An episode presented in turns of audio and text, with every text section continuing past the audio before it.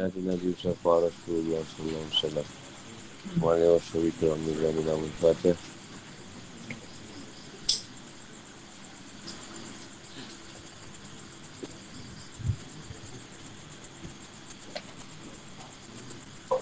Nama Nabi Shallallahu Sadi wa Yusuf. Ammi wa Nabi Nabi Sallallahu Alaihi Hanya nafkah sukarela dan salurannya. Dan bakal ayat 215.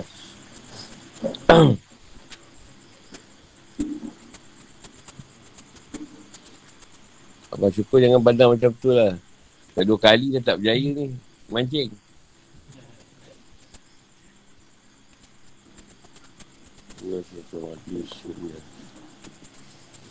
Yas'alunaka madza yunfikun Qul ma anfaqtum min khairin falil walidain falil walidaini wal aqrabin wal yatama wal masakin wa ibn sabil Fama taf'alu min khairin fa inna Allah bihil alim Kita bertanya kepadamu Muhammad tentang apa yang harus mereka infakkan.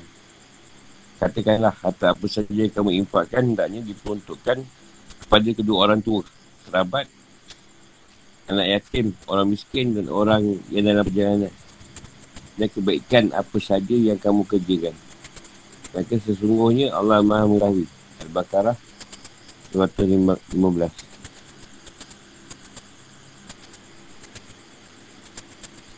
Harta minyak khair ni harta yang banyak yang halal. Harta sendiri dan bukan khair kerana ia harus dinafkahkan dalam hal-hal kebaikan. Dan sila khair ini mencakupi harta yang sedikit dan yang banyak. Wala akrabin kaum kerabat adalah anak cucu. Kemudian saudara. Yatim artinya anak kecil yang ditinggal mati bapak. Ada biatu. Biatu tu Melayu yang tambah. Yatim ni. Mereka miskin adalah orang yang tidak mempunyai pendapatan yang mencukupi keperluannya.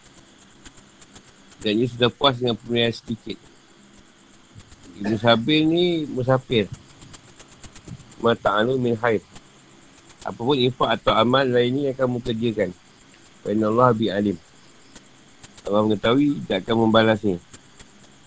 Sebab turunnya ayat. Ibn Jarir At-Tabari menuturkan dari Ibn Juraiz. Dia berkata suatu ketika para sahabat bertanya Rasulullah SAW ke mana mereka seharusnya menginfakkan harta mereka. Lalu turun ayat. Mereka bertanya kepadamu tentang apa yang mereka nafkahkan. Jawablah. Apa saja hati kamu nafkahkan, hendaklah diberi kepada ibu apa. Ibn Munzir mengatakan dari Abu Hayyan bahawa Amr bin Jamuh pernah bertanya kepada Nabi SAW. Apa yang harus kami infakkan dari harta kami. Dan pada siapa kami memberikannya. Maka turun ayat ini Ibn Abbas berkata dalam ayat Abu Saleh Ayat ini turun berkenaan dengan Amr, Amr bin Jamuh Al-Ansari. Seorang hartawan yang sudah lanjut usia Dia pernah berkata Wahai Rasulullah Itu setiap apa yang harus saya sedekahkan? Dan kepada siapa saya harus berimpak? Maka turun ayat ini. Hubungan antara ayat. Dalam ayat terdahulu disebutkan bahawa cinta dunia adalah sebab timbulnya perpecahan dan perselisihan. Dan baru orang yang benar-benar beriman adalah mereka yang tegar dalam menghadapi pelbagai penderitaan mengenai harta dan diri mereka. Demi mengharap keredaan Allah. Kerana itu amat sesuai lah di sini. Apa yang diinginkan manusia dan berimpak Biarlah Allah sebab pendapatan rezeki dan impak sama-sama memerlukan kesabaran dan kelapangan jiwa. Dan penerimaan harta sama seperti pengorbanan jiwa. Keduanya merupakan sebahagian dari tanda-tanda keimanan. Demikianlah. Namun perlu diketahui bahawa tidak ada perlunya kesesuaian hubungan antara setiap ayat dengan ayat-ayat yang bergandingan dengannya. Apabila kalau hukum-hukum yang dipaparkan dalam ayat tersebut merupakan jawapan atas pertanyaan yang telah diutarakan manusia atau pertanyaan yang kemungkinan besar akan dikemukakan manusia. Yang mana hal itu disebabkan kerana keperluan untuk mengetahui hukumnya.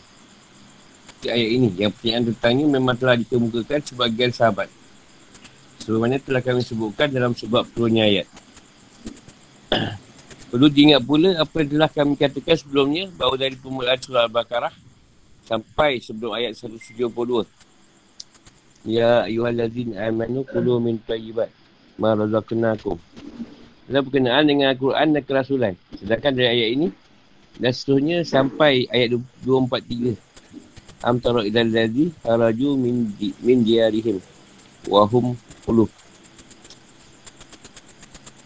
adalah menyangkut pemaparan hukum-hukum amaliah. Jadi praktis. Ayat ini adalah penjelasan tentang cara penyaluran harta yang mereka impakkan. So, ke mana harta yang mereka nak salurkan dan impak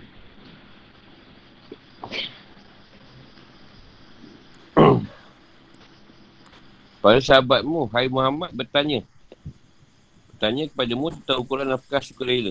Bukan zakat wajib. Yang mereka berikan satu tentang kasih. Ini apa ni? Penyaluran nafkah tu. Nak bagi macam mana? Tak siapa. Maka jawablah bahawa berapa pun nafkah yang kamu berikan. Entah sedikit, entah banyak. Pahalanya khusus untuk kamu saja. Dan alokasi pemberian nafkah adalah memberi ibu bapa dan anak sebab mereka adalah kerabat dekat. Selanjutnya kerabat yang lain yang lebih dekat didahulukan. Kemudian anak yatim yang pemeliharanya sudah mati. Lalu orang miskin yang tidak sanggup mencari nafkah. Serta musafir yang kehabisan bekal pulang ke kampung halamannya. Pendeknya segala sesuatu yang kamu impakkan dalam kebaikan akan diberi ganjaran oleh Allah sebab dia maha mengetahui segala sesuatu. Tak ada sesuatu pun yang tersembunyi baginya. Oleh kerana itu tidak dia tidak lupa beri balasan dan pahala. Justru dia akan melipat gandakannya. Menurut pendapat yang paling benar, ayat ini masih berlaku. Tidak dinasak. Ha, tak dimansurkan ayat ini. Dia menjelaskan sedekah sukarela sebab ia tidak menentukan ukuran harta yang diimpakkan. Sedangkan zakat yang wajib itu tertentu ukurannya dan disepakati semua ulama. Urutan alokasi impak atau impak ni terlihat dari Wa'id Ahmad dan Anasai dari Abu Hurairah. Orang Nabi SAW pernah bersabda kepada para sahabat, sedekahlah. Allah menyahut, saya punya satu dinah. Dia bersabda, sedekahkan awak itu untuk dirimu sendiri. Orang itu berkata, saya masih punya satu dinah lagi. Dia bersabda, sedekahkan untuk isterimu. Orang itu berkata lagi, saya punya yang lain. Dia bersabda, sedekahkan untuk anakmu. Orang itu berkata, saya masih punya yang lain. Dia bersabda, sedekahkan untuk budakmu. Orang itu berkata lagi, saya masih punya lagi. Dia bersabda, kau lebih tahu ke mana wang itu harus kau sedekahkan. Budak tu hamba lah.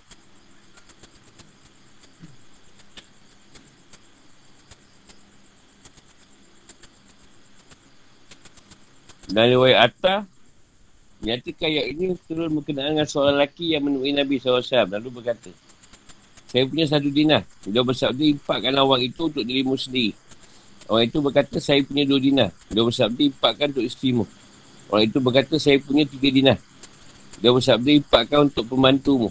Orang itu berkata, saya punya empat dinar. Dia bersabda, impakkan untuk bapa ibumu. Bapa ibumu tu, bapa kepada mak kau. Ha. Kan bapa mentua kepada mak kau. Orang itu berkata, saya punya lima dinar. Dia bersabda, impakkan untuk kerabatmu. Orang itu berkata, saya punya enam dinar. Dia bersabda impakkan di jalan Allah. Dan itu adalah yang paling rendah nilainya. Kata impak je paling rendah. Jalan Allah tu paling rendah. Yang bagi orang. Ayat ini menjelaskan bahawa sedekah sunnah pada ibu bapa dan kerabat adalah lebih afdal. Dalilnya dari, adalah riwayat dari Nabi SAW bahawa beliau bersabda, Wahai kaum perempuan, bersedekahlah meskipun dengan perhiasan kalian. Dengan seruan ini, si Abdullah bin Mas'ud, Zainab, berkata kepada suaminya, Aku lihat kau ni miskin. Kalau boleh aku, kalau boleh aku bersedekah kepadamu. Tentu akan aku berikan sedekah aku kepadamu. Lantas saya menghadap Nabi SAW dan menanyai beliau. Apakah sah? Jika saya membayarkan sedekah pada suami saya dan anak yatim yang saya asuh. Nabi SAW bersabda padanya. Jika kau buat begitu, kau akan mendapat dua pahala. Pahala sedekah dan pahala buat baik kepada kerabat. Dapat dua bagian. Dan riwayat lain beliau bersabda, suamimu dan anakmu adalah orang yang paling berhak untuk mendekat sedekah, mendapat sedekah daripada-mu. Muslim meriwayatkan dari Jabir, Muhammad Nabi SAW bersabda, Mulailah dari dirimu, bayarlah sedekah kepada dirimu sendiri. Riwayat Muslim. Dari itu Nasai dan lain-lain meriwayatkan bahawa Nabi SAW bersabda, tangan yang memberi adalah yang di atas. Dan berikanlah impakmu kepada bapakmu, ibumu, saudaramu, saudaramu dan kerabat yang terdekat hubungan denganmu. Nasai. Tak dilakukan lagi bahawa belah kasihan pada kerabat sangat tinggi nilainya. Impak pada kerabat yang hidup susah. Kerabat yang hidup susah memerlukan kekerasan yang luar biasa. Meskipun yang mereka tanyakan adalah sesuatu yang diimpakkan. Jawapan dalam ini berisi penjelasan untuk orang yang menjadi penerima impak. Dan demikian ini merupakan metod Tuhan yang maha bijaksana. Mereka bertanya tentang sesuatu tapi dia beri ujian mereka. Dia memberi mereka jawapan tentang perkara yang lebih penting daripada apa yang ditanyakan itu. Yang ini penjelasan tentang alokasi penyaluran impak. Kerana impak tidak akan berhasil merealisasikan kebaikan. Kecuali jika ia tepat sasaran fikir kehidupan atau hukum-hukum. Nah, ini menjelaskan alokasi penyaluran sedekah sukarela. Antaranya bahawa orang yang kaya harus beri nafkah yang layak pada kedua orang tuanya yang miskin sesuai dengan keadaan mereka. Baik berupa makanan, pakaian atau yang lain. Apakah anak laki-laki harus menikahkan ayahnya yang sudah menuduh? Menurut Imam Malik, ia tidak wajib menikahkan ayahnya. Tapi ia harus beri nafkah kepada isteri ayahnya. Baik perempuan itu adalah ibunya maupun orang lain, yang ibu tiri. Malik berkata ia tidak harus menikah ke ayahnya. Aku tubi mengatakan bahawa alasannya kerana beliau ini Imam Malik memandang si bapa biasanya tak perlu untuk dinikahkan. Sekini ia sangat memerlukannya, tentu ia wajib menikahkannya. Seandainya bukan kerana adanya keperluan yang sangat yang sangat ia pun tidak wajib memberi nafkah kepada bapa ibunya. Dia pun yang berkait dengan ibadah ia tidak wajib beri ayahnya nafkah untuk berhaji atau berjihad. Tapi ia harus membayarkan zakat fitrah baginya. Sedangkan Malik Syafi'i dalam pendapat yang masyur mengatakan mengatakan anak baik laki-laki maupun perempuan harus menikahkan bapaknya atau atuknya. Sebab pernikahan merupakan salah satu keperluan mereka. Satu keperluan mereka yang penting. Seperti nafkah dan pakaian juga agar mereka terjaga dari perzinaan yang akan bawa mereka pada kebinasaan. Dan itu tidak layak bagi posisi ayah yang agung. Serta bukan termasuk pergaulan yang baik yang diperintahkan oleh syariat.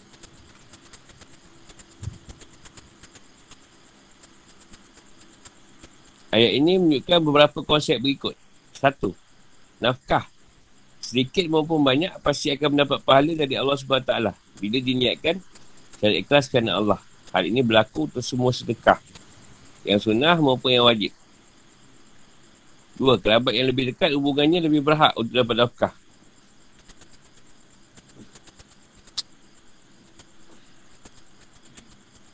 Dengan dalil firmannya, Fahilul ladhi nawal akrabin.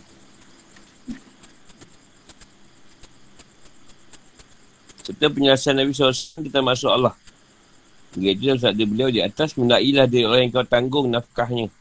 Ibumu, bapamu, saudarimu, saudaramu. Dan kerabat lain yang dekat hubungannya denganmu.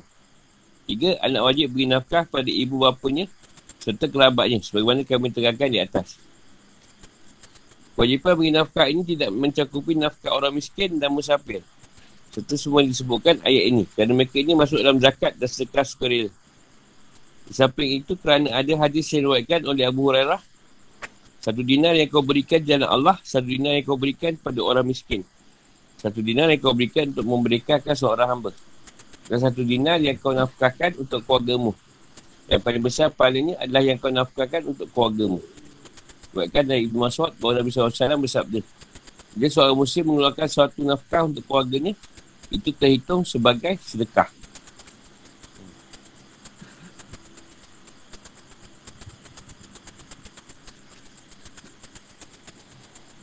Ada nak tanya?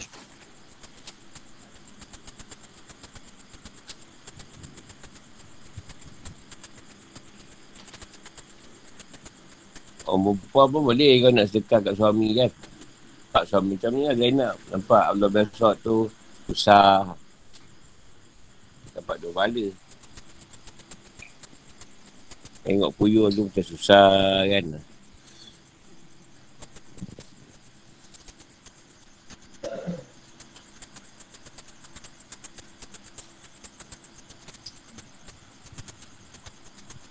Yang utama untuk isi Isi dengan anak-anak tu. Ibu bapa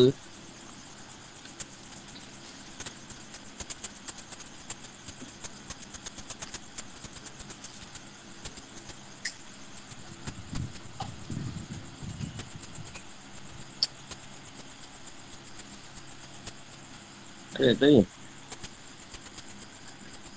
Tak tegang kamu benda ni Dah terang Baju macam cikat-cikat ke apa tu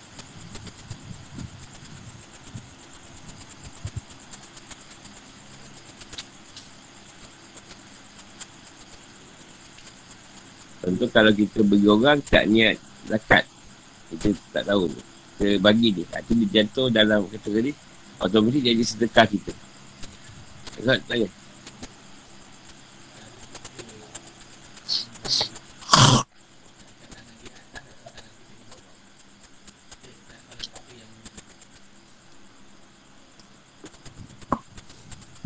Kalau orang tu masih tidak kuat. Tidak kuat dalam menahan riak ya atau keadaan dia memberi tadi. Ah ha, tu dia yang disembunyikan kalau dia dah biasa dia dah tak ada masalah. Dia begitu tak ada rasa riak tak ada rasa rasa macam best ke apa. Ah ha, tu tak ada masalah. Tunjuk-tunjuk lah. Tak ada masalah. Yang ada masalah kalau kita begitu kita merasa keadaan riak tu. Ha, itu kita kena kena bagi secara ni. Cara yang tidak tidak datang rasa riak tu ada orang nak pergi nak tunjuk riak tu.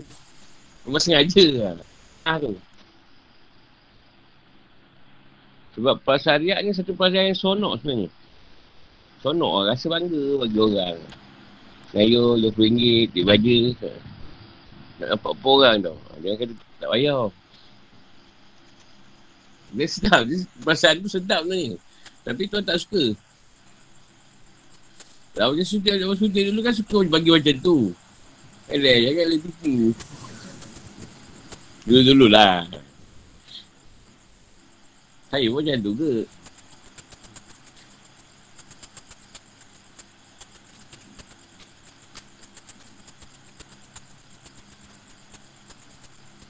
Sebab kita pasal dia tu, kita rasa seronok orang tahu kita bagi tau. Kan, seronok dari keseronokan sendiri kan.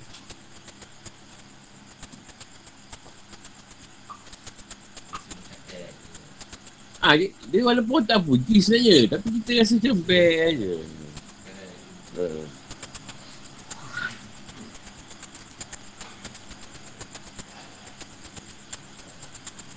Kalau sekarang dia Impak ni lebih pada tujuan bisnes. Nak bagi orang tengok Masyarakat ni berimpak berapa. Ha, Dia bagi tujuan bisnes banyak sekarang So orang tahu wah Masyarakat ni berzakat berapa Masyarakat ni impak berapa. Ha, Dia ambil gambar ni kita sini pun dia orang akan minta gambar. Ha, itu dia punya pasal lah kan. Itu dia dengan Allah SWT lah. Usaha hati dia dengan Allah. Asal benda baik dia buat kita, cakap baik je. Tak nak cakap ni, jangan lihat eh. Dah bagi kat malasah ni, tak ada. Tak cakap pun. Itu usaha tu dia dengan Allah. Dia bagi tu, dapat nak bagian ni, paling dia. Yang ni masalah ni orang yang ketekut. Banyak bini pun tak bagi.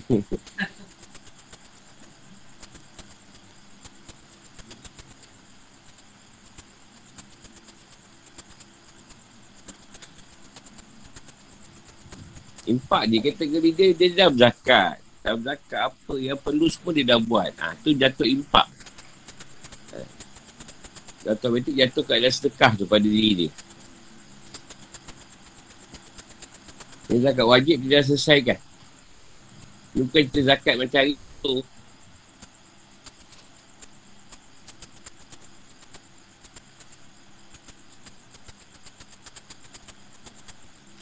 Kita itu kategori zakat. Ini kategori sedekah.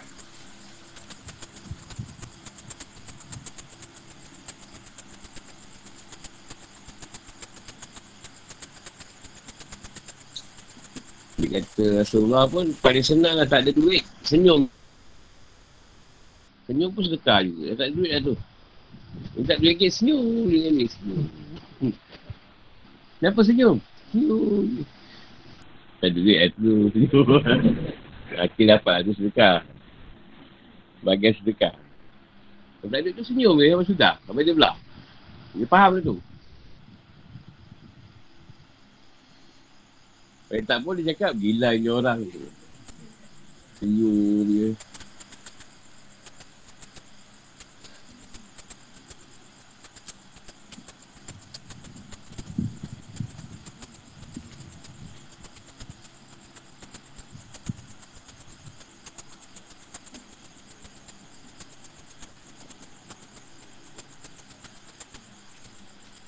Tapi kalau dah kita beri yang Rasulullah sebut ni Beberapa ke Tak payah nurut Tak apa Pasal itu memang kena nyata.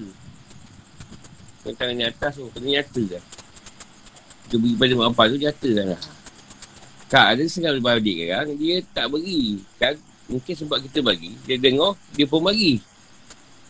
Contoh lah Tu contoh lah. Nanti dia berebut lah Adik-beradik nak bagi berapa kat mak. Paling tak pun dia kata ah, Belagak tu duit banyak Asyik dia je beri. Ya bapak kau tak nak bagi. Orang tua ni kadang bukan nak duit. Kadang kita bagi tu, dia sebagai macam perangkaan je. Dan RM10 pun dia suka juga.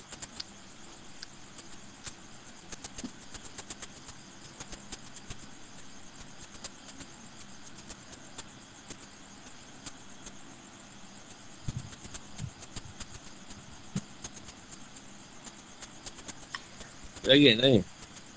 Buat you macam ni. Macam nak, nak beri mak. Mak duit je. Dah lama tak boleh kantan. tak transfer nak ambil. Dah tekan tak boleh.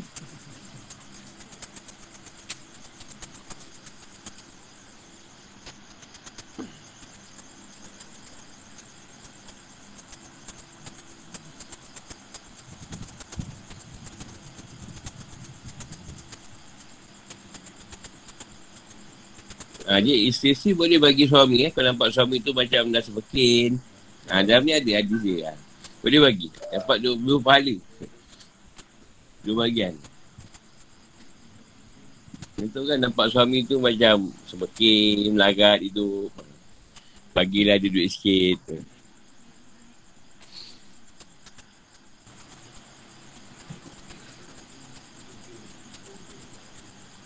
Kalau mazhab Malik, tak harus ha, menikahkan bapa yang menduda. Ni tak sebut mak eh, bapa. Ha. Mak ni dah tak minat nak kahwin dah. Kalau Imam Syafiq harus menikahkan. Kalau ada bapa yang menduda, ada bapa menduda. Yul. Oh ya, tak ada. Mak tak, tak, tak sebut Yul. Mak tak sebut. Dia sebut bapa je. Yang kau sibuk nak nikahkan bapak kau pula.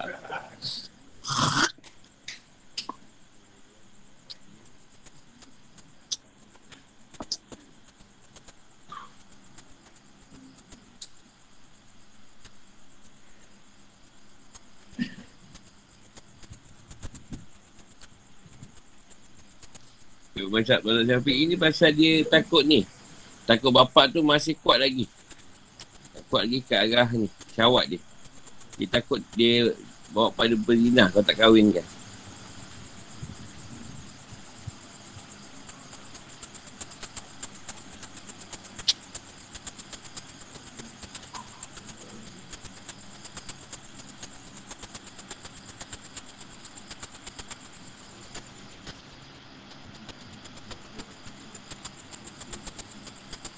Berkaitan nak berbagi tu pada yang terdekat dulu. Itu yang lebih layak.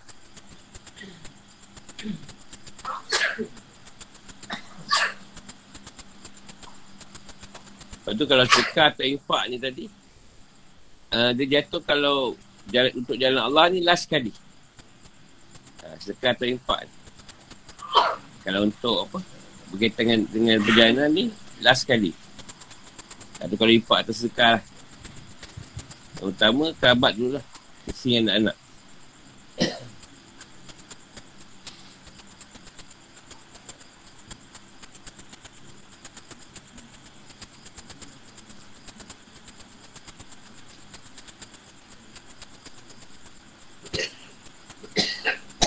Kalau nafkah kita begitu, itu berkaitan sedekah.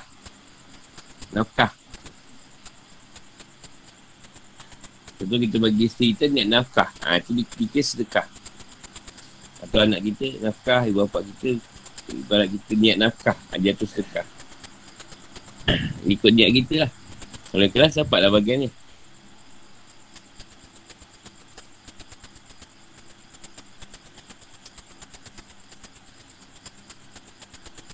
tu ada soalan akan tanya macam mana sekolah saya tak ikhlas saya bagi kita terpaksa sebenarnya dia dah kategori ikhlas juga. Sebab kita terpaksa ikhlas dia panggil. Begitu lah keadaan terpaksa ikhlas. Dia kira ikhlas juga. Bukan tak ikhlas. Sebab kita kena paksa diri kita nak buat sebab kedekut tu. Ha, sebab kedekut dia masalah tu. Eh ni aku pun nak cari nak bagi kau. Ha, itu kita kena paksa. Paksakan diri kita ikhlas. Ha, dia ikhlas juga. Yang kata tak ikhlas, ikhlas juga tu. Ikhlas paksa dia panggil. Kalau kau tak paksa, kita tidak sebab kena kod.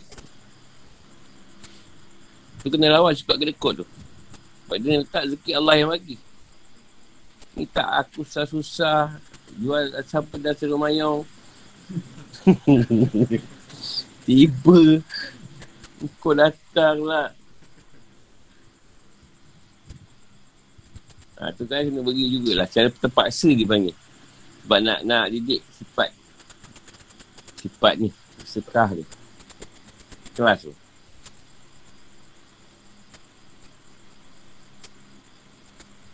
Tak kita, kita bawa pada sifat mentingkan diri kita sendiri.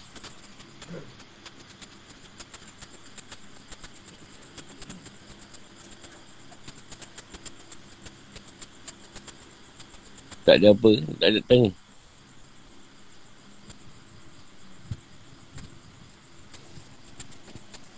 kewajipan berperang dan kebolehannya dalam bulan-bulan Muharram. Ini benda yang wajib nak berperang. Dan kalau boleh berperang dalam bulan Muharram. Eh bulan Muharram. Bulan Haram. Dalam syaitan rajim surah Al-Baqarah 168 Kutiba alaikumul kital Wahual kurfun lakum wa asa an takrahu syai'an wa huwa al-khairul lakum wa asa an tuhibbu syai'an wa huwa syarrun lakum wa Allahu ya'lamu wa antum la ta'lamun. Yas'alunaka an syahril haram. Qitalin fihi kudi qitalun fihi kabir wasaddun an sabilillah wa kufrun bihi wal masjidil haram. Wa ihraju ahlihi minhu akbaru indallah. Wal fitnatul akbar. Wal fitnatul akbar min minal kitab. Wala yazalluna la yuqatilu kilunakum hatta yaruddukum an dinikum inna sasa'u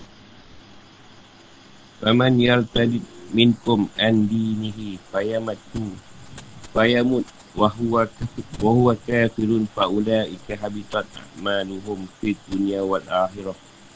Wa, ulaika sabun nar hum fiha khalidun. Innal ladzina amanu wal ladzina hajaru wa jahadu fi sabilillah ulaika yarjuna rahmatallah. Wallahu ghafurur rahim.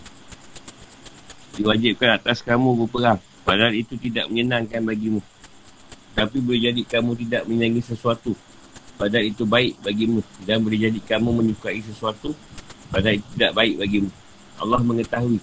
Dan kamu tidak mengetahui. Mereka bertanya kepadamu, wahai Muhammad, kita berperang pada bulan Muharram. Pada bulan haram, Muharram lagi. Katakanlah, berperang dalam bulan itu adalah dosa besar. Tapi menghalangi orang dari jalan Allah, ikrar kepadanya, menghalangi orang masuk masjid haram dan mengusir penduduk dari sekitarnya lebih besar dosanya dalam pandangan Allah. Sedangkan fitnah lebih kejam daripada pembunuhan. Mereka tidak akan berhenti memerangi kamu sampai kamu mutad. Yang ini keluar dari agamamu. Jika mereka sanggup, masa siapa mutad di antara kamu dari agamanya, lalu dia mati dalam kekafiran, maka mereka itu sia-sia amalannya di dunia dan di akhirat. Dan mereka itulah penghuni neraka. Mereka kekal di dalamnya. Sungguhnya orang yang beriman dan orang-orang yang berhijrah dan berjihad di jalan Allah.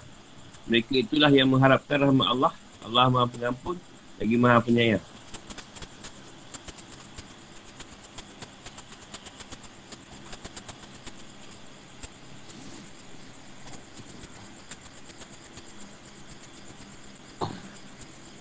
Sebab turunnya ayat 216.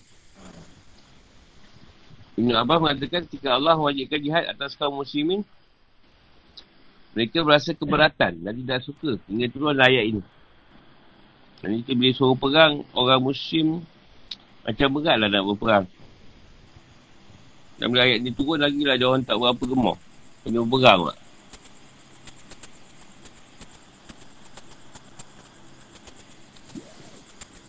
Ibarat kata dia orang ni dah baik. Tiba-tiba suruh berperang kan macam membunuh. Ha, itu macam rasa macam tak apa kena je ayat tu. Ha, macam tu lebih kurang.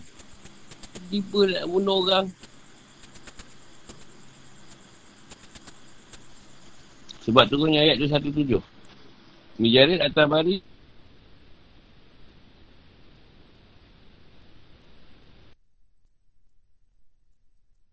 Waikan dari Junduk bin Abdullah Rasulullah SAW pernah mengutus beberapa orang di bawah komando Abdullah bin Jash al-Asadi.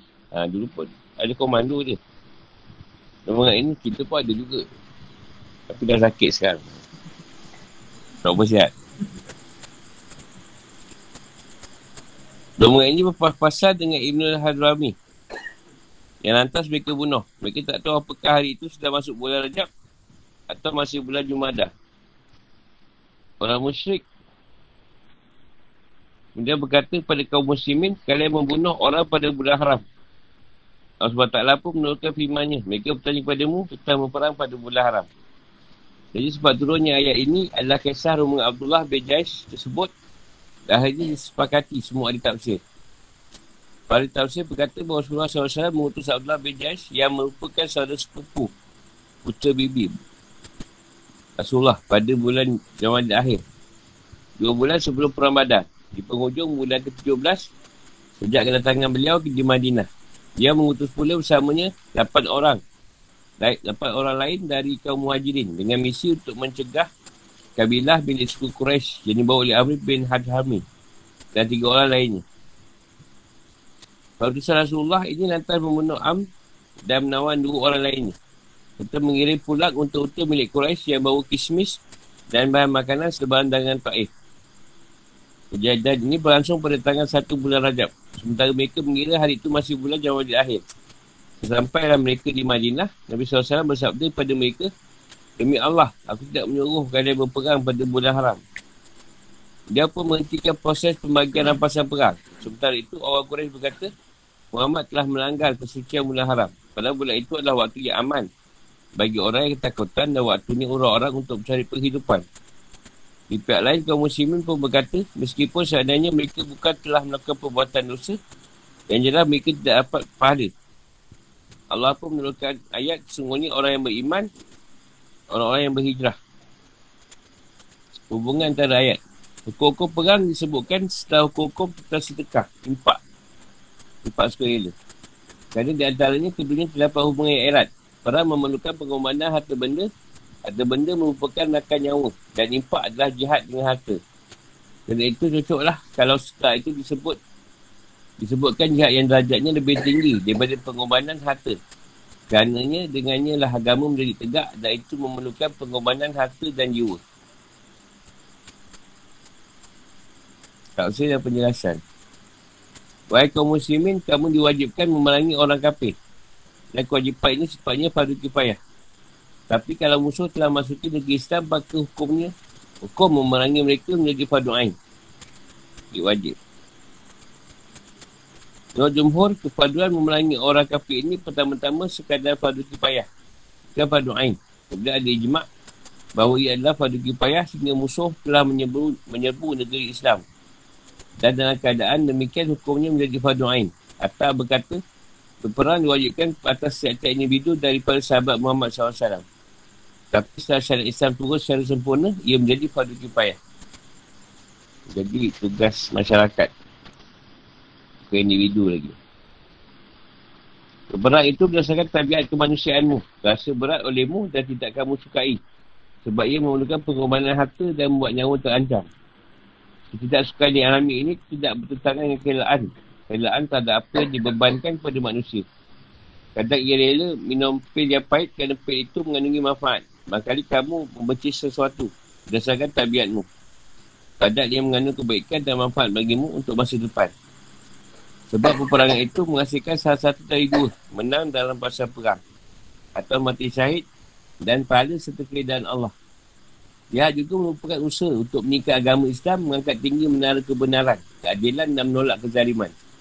Ada kalanya kamu menyukai sesuatu. Misalnya suka untuk tidak ikut perang.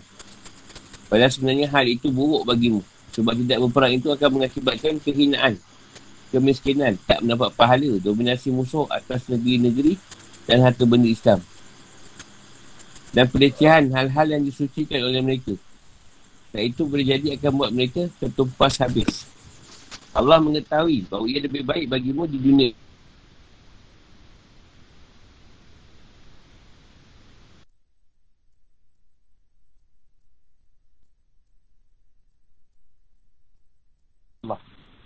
Dan itu janganlah kamu cenderung memilih tidak ikut kewajipan jihad.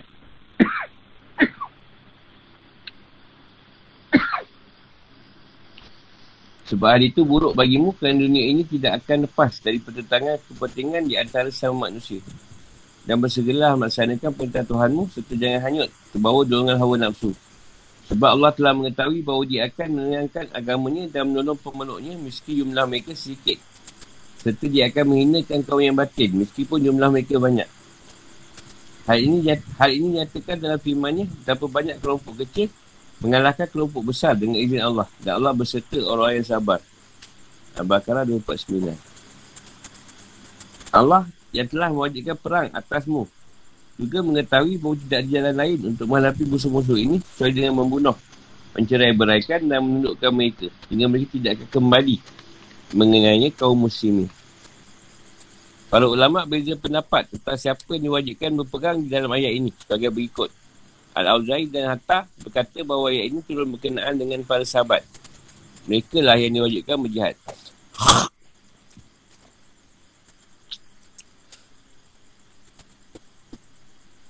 Sedangkan Jumhur berkata perang itu diwajibkan atas seluruh kaum muslimin sesuai dengan keperluan dan keadaan. Kalau agama Islam sedang jaya, maka perang itu fardu kifayah hukumnya. Tapi kalau musuh yang lebih unggul, maka perang itu fardu ain hukumnya. Sampailah agama Islam menang. Sampai inilah yang lebih kuat. Nabi SAW pernah bersabda, tidak ada lagi hijrah sudah penaklukan Mekah. Yang ada hanyalah jihad dan niat. Dan kalau kalian disuruh untuk pergi berperang, maka berangkatlah.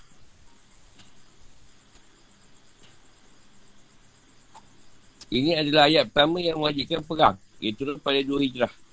Pada mulanya, perang itu terlarang. Bagi kaum muslimin ketika mereka masih berada di Mekah. Dan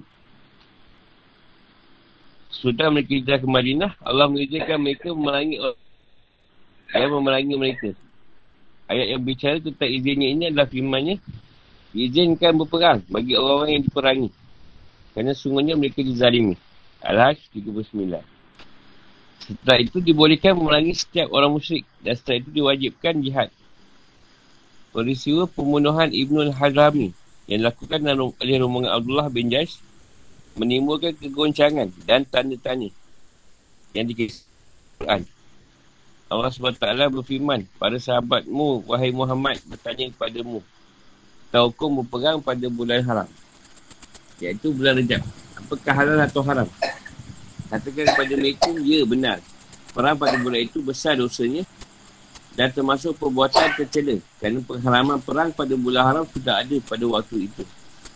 Akan tetapi perbuatan orang Quraisy yang menghalang-halangi manusia dari jalan Allah bisa diupaya mereka untuk mengeluarkan kaum muslimin dari agamanya, membunuh mereka dan mengusir mereka di kampung halaman serta merampas harta benda mereka. Keingkaran mereka kepada Allah dan menghalangi-halangi umat Islam yang tak berkunjung ke Masjidil Haram. Yang ini Mekah. Dengan menghalangi kaum muslimin menaikkan haji dan umrah mengusir penduduknya dari Mekah. Iaitu Nabi SAW dan para sahabatnya. Semua itu lebih besar dosanya di mata Allah. Dan di mata manusia daripada perang di bulan haram. Dan fitnah mengeluarkan manusia dari agamanya lebih berat daripada pembunuhan. Jadi perbuatan keji mereka tak ada amal bin Yasir, ayahnya, saudaranya, ibunya dan lain-lain jauh lebih tercela berbanding pembunuhan atas Ibn Haram itu. Dengan kata lain, kalian wahai kaum muslimin melakukan perbuatan yang paling ringan. Di antara dua perbuatan yang buruk itu. Orang musyrik atau kafir tetap melakukan kejahatan dan kemungkaran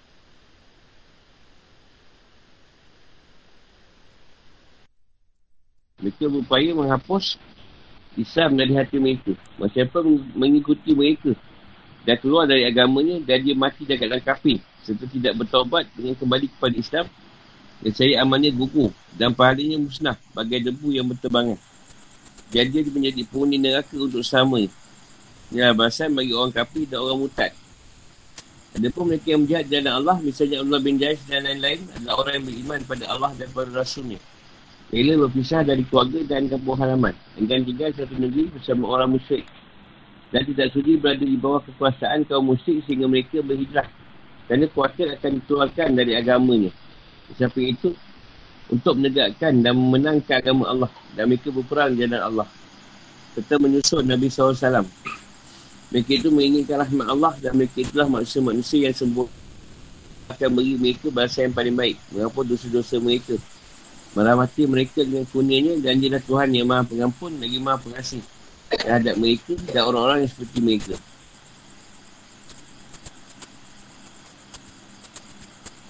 Maknanya ini dasarkan atas asumsi bahawa yang bertanya adalah para sahabat.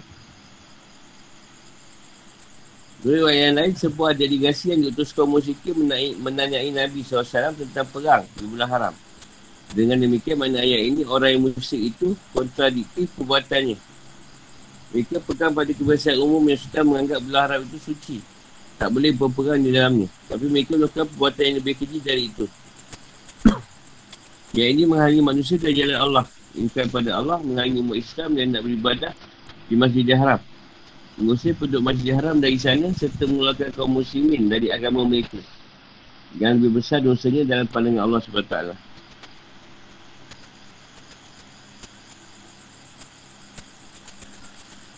Fikir kehidupan atau hukum-hukum.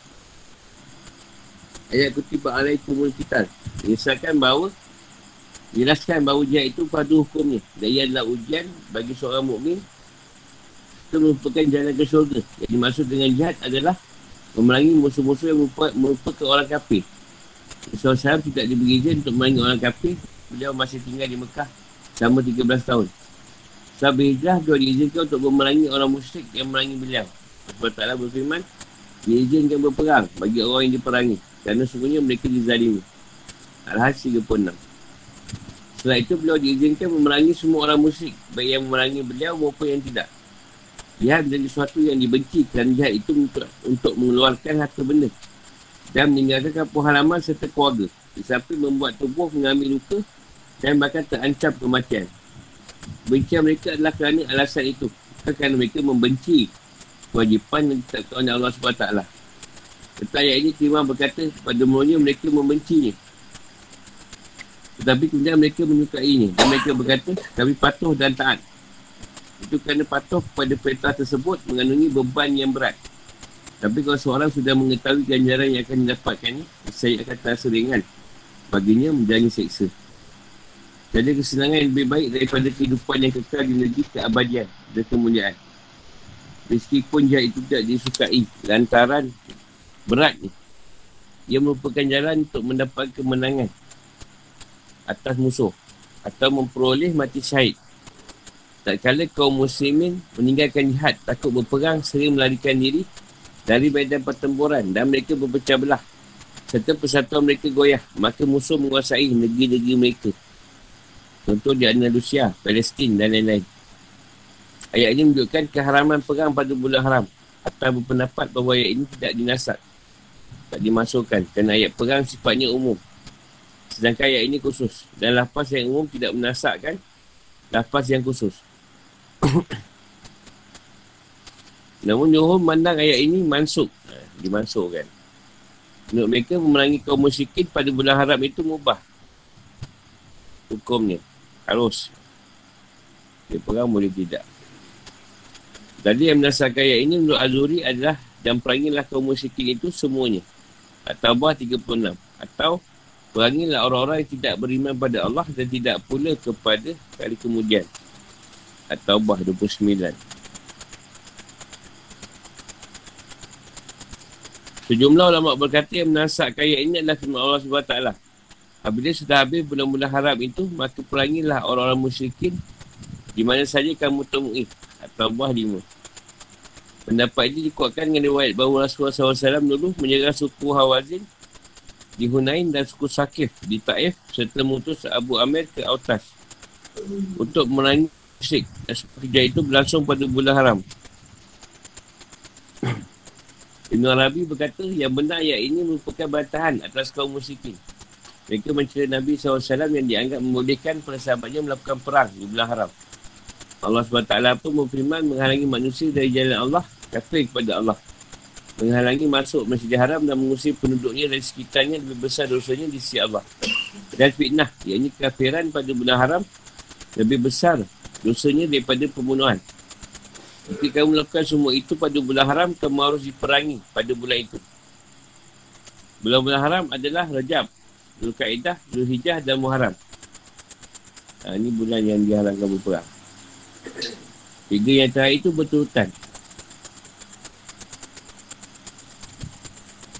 Rajab tu jarak sikit.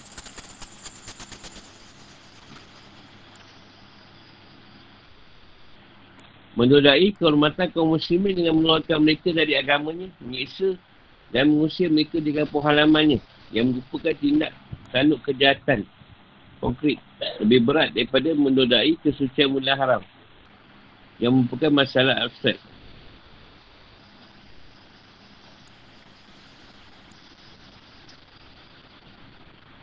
Ayat wala yazlun Memperingatkan kaum mukminin agar sentiasa waspada terhadap senjata orang kafir. Sebab disyariatkan berperang. Al-Quran secara tegas menyebutkan sebab disyariatkan perang iaitu adanya usaha dari kaum musyrikin untuk mengeluarkan umat Islam dari agama mereka. Allah berfirman sedangkan fitnah lebih kejam daripada pembunuhan. Al-Baqarah 217.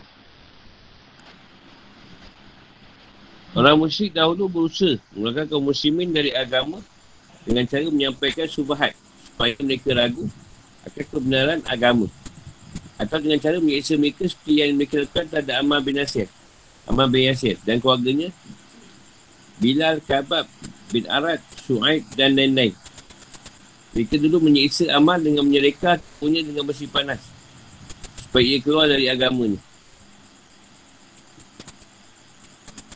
Nabi SAW pernah berpap berpapasan dengannya dan melihat bekas kesesatan itu seperti belang di kulitnya. Mereka juga menyesal bapaknya, saudaranya dan ibunya, umuhannya. Menuturkan Amal bin Yasir bapaknya, saudaranya Abdullah dan ibunya Sumayyah. Dulu diseksa kerana teguh dalam agama. Ketika lewat di dekat tempat pisaan mereka, Nabi SAW berucap, Bersabarlah, wahai keluarga Yasir. Bersabarlah wahai keluarga Yasir. Sungai tempat kalian dah di syurga. Yasir meninggal akibat kesesaan itu. Sumayyah ibnu Yasir kemudian diserahkan kepada Abu Jahal untuk diseksa. Perempuan itu adalah bekas budak paman Abu Jahal. Abu Zaifah bin Mugirah.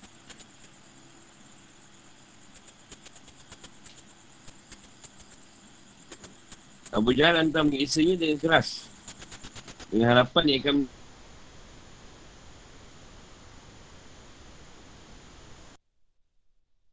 Keluarnya dengan tombak sehingga ia meninggal.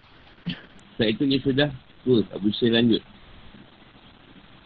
Sementara itu Umayyah bin Kalah menyiksa Bilal untuk mengeluarkannya dari agamanya dengan cara membuatnya kelaparan dan kehausan sama sehari semalam. Kemudian melentangkannya di badan pasir yang amat panas dan menindir tubuhnya dengan batu besar. Saya berkata kepadanya, Kamu akan kubiarkan begini terus sampai kamu mati atau engkau kepada Muhammad dan menyembah Tuhan Lata dan Uzah. Bilal enggan mengikuti kemauan Umayyah. Ia rela mengeluarkan nyawanya dalam Allah SWT. Orang kafir pernah perlu menyerahkannya kepada anak-anak yang lantas mengikatnya dengan tali dan menyeriknya berkeliling di Mekah. Supaya ia berucap tadi hentinya Ahad. Ahad. Ini Allah Maha Esa. Kabab Rasulullah diseksa dengan membakar punggungnya. Bahkan mereka pun menyakiti Rasulullah SAW mereka letakkan kotoran unta di punggung beliau ketika beliau sedang solat.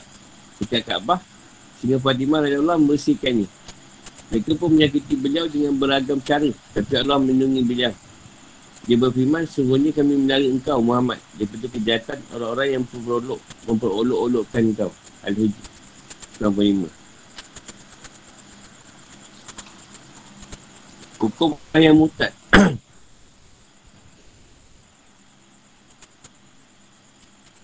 ayat ramai yang tadi yang berarti bahawa siapa keluar dari Islam dan kembali kepada kekafiran merupakan ancaman bagi kaum muslimin agar mereka tetap berpegang kepada agama Islam.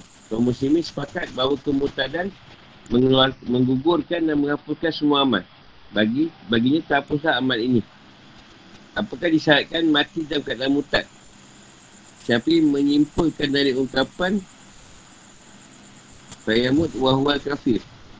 Bahawa gugurnya amal akibat kemurtadan ini disyaratkan mati dalam keadaan kafir. Akhirnya ayat ini membuatkan pendapatnya. Dia menunjukkan bahawa kemurtadan tidak mengugurkan amal kecuali jika orang yang murtad itu mati dalam keadaan kafir. Sedangkan Malik dan Abu Hanifah memandang bahawa semata-mata murtad itu saja sudah mengugurkan amal. Meskipun orang itu kembali lagi ke agama Islam. Mereka berpegang kepada keumuman ayat berikut. Saya akan hapus amalmu. Azuman 65. Sekiranya mereka mempersekutukan Allah, pasti lenyaplah amalan yang telah mereka kerjakan. Al-An'am 88. Bahawa siapa yang kafir sesudah beriman, maka sungguh sia-sia amalan mereka. Al-Ma'idah ayat 5. Ayat ini bicara tentang kemutadan saja. Dan ayat ini, dalam ayat ini gugurnya amal dikaitkan hanya dengan kesyirikan dan meskipun kitabnya ditujukan kepada Nabi SAW yang dimaksud adalah umat kerana Musaib dia buat syirik. Ada pun ayat tadi Yang sedang kita tafsirkan ini Menyebutkan dua keadaan. Gugurnya amal dan kekal dalam neraka Dan di antara syarat ke, Dan di antara syarat kekal di neraka Adalah orang itu mati dan kekafiran.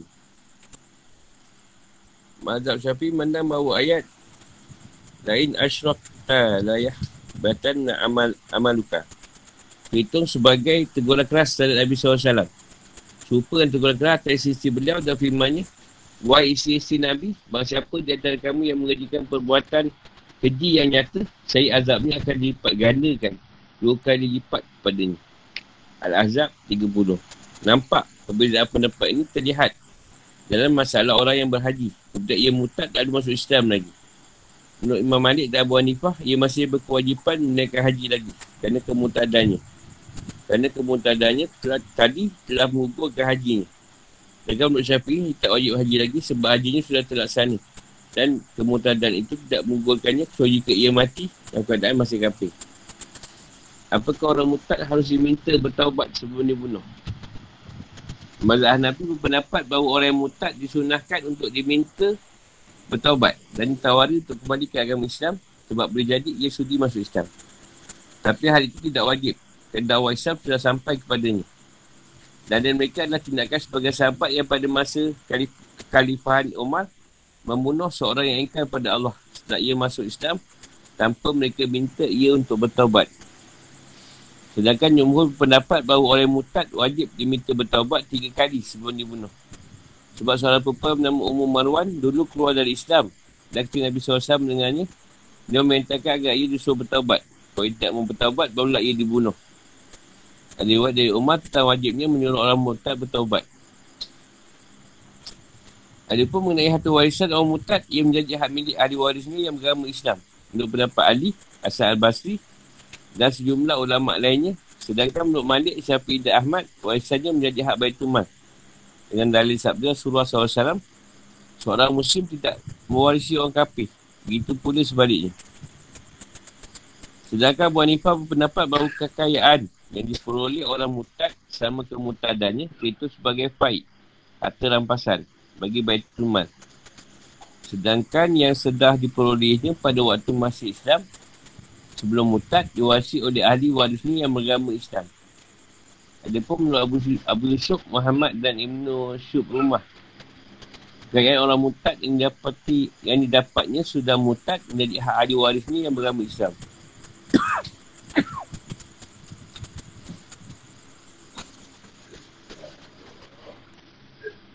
Sesudah menyebutkan keadaan kaum musyrikin dan hukum orang yang mutad, Allah SWT menjelaskan ganjaran orang-orang yang beriman yang berhijrah. Iaitu mereka memperoleh kemenangan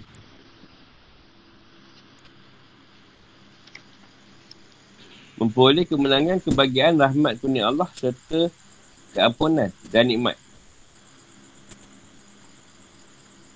Allah SWT menyebut ganjaran yang baik ini dengan ungkapan Arjun. Mereka mengharapkan kerana siapa pun dunia ini tidak ada yang tahu apakah ia akan masuk surga meski ia sudah beribadah sebaik mungkin. Sebab ada dua. Pertama, manusia tidak tahu bagaimana keadaannya di akhir hayatnya. Kedua, supaya manusia tidak bergantung kepada amalnya. Harapan samanya diiringi dengan kekhawatiran. Sebagaimana rasa khawatir biasanya beriringan dengan harapan. Hijrah yang menjadi salah satu hal yang membuat Allah memuji kaum mukminin. Dulunya berhukum fardu, iaitu hijrah dari Mekah ke Madinah. Tapi hukum ini selanjutnya dihapus dengan sabda Rasulullah SAW dan hadis sahih. Tidak ada lagi kewajipan berhijrah dari Mekah ke Madinah sesudah Mekah ditaklukkan. Tapi yang ada hanyalah jihad dan niat. Namun, meski demikian dari sebab musabab wajibnya hijrah pada awal Islam, dapatlah kita simpulkan bahawa hijrah ini wajib hukumnya di setiap zaman dan tempat bila ada atau sebab yang sama. Jadi seorang mukmin tidak boleh bermukim di negeri yang memaksanya keluar dari agamanya. Misalnya ia disakiti kalau ia terang-terangan menyebutkan akidahnya atau menaikkan kewajipan religius yang agama. Ada yang tanya? Itu ayat zahir. Ayat zahir ni senang je. Ayat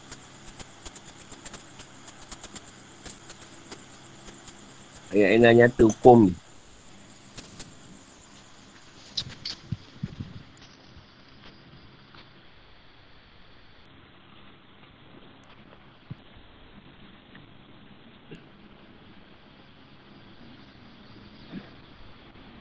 Ayat ini turun sebab ni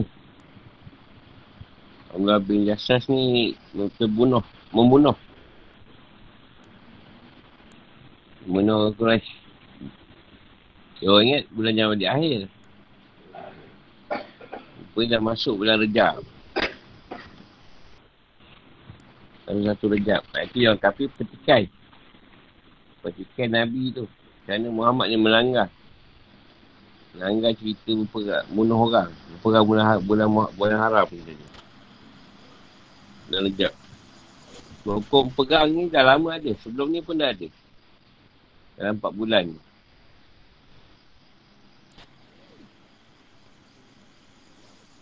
Dia orang mencari Nabi lah. Nabi ni. Nabi tak suruh membunuh. Bila orang jumpa tu bunuh je. Kena Allah macam tu.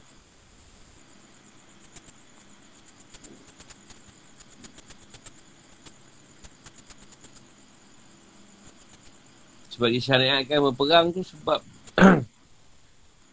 orang kafir menghalang. Menghalang Islam tadi jalan pada Tuhan. Nanti kita tengok dulu, awal-awal tu dia seksa. Sama bin Yasir. Mayah. Bilal Kabab. Syu'aib. Banyak. Amal sampai mati. Mayah mati.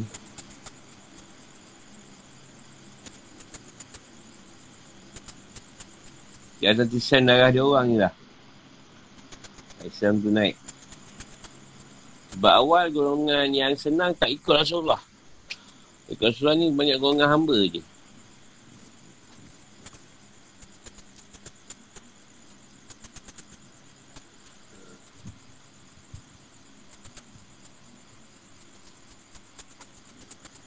Aku orang mutat ni Ingat kalau ikut Syafi'i ni banyak Nasihat kerana Pasal bertaubat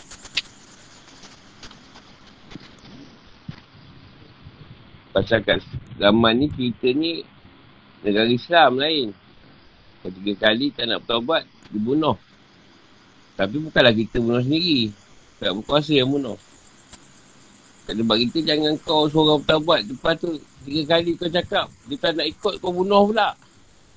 Engkau pula yang kena bunuh Kena hukum.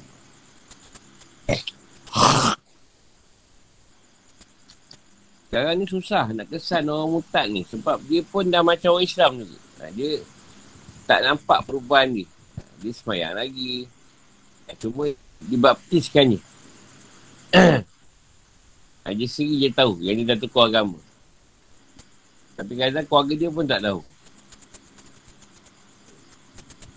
Ha, tu yang susah sikit. Tak dapat kesan kat Malaysia ni.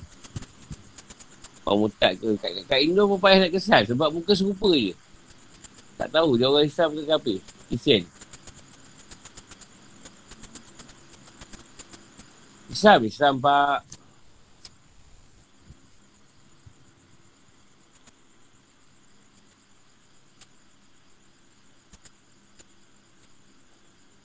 Kalau zaman saya nak bakar memang tiga kali dia tanya. Tiga kali kat rumah juga dia bunuh. Masa tu kemutadan sangat teruk. Zaman saya nak bakar. Lepas Nabi Jadi dia ambil keputusan tiga kali tanya. Nak, nak masuk Islam balik tak? Kali ketiga tak nak juga. Kat situ juga dia bancur. Dia bunuh. Dia tak ada bawa pada pada dia adili lagi.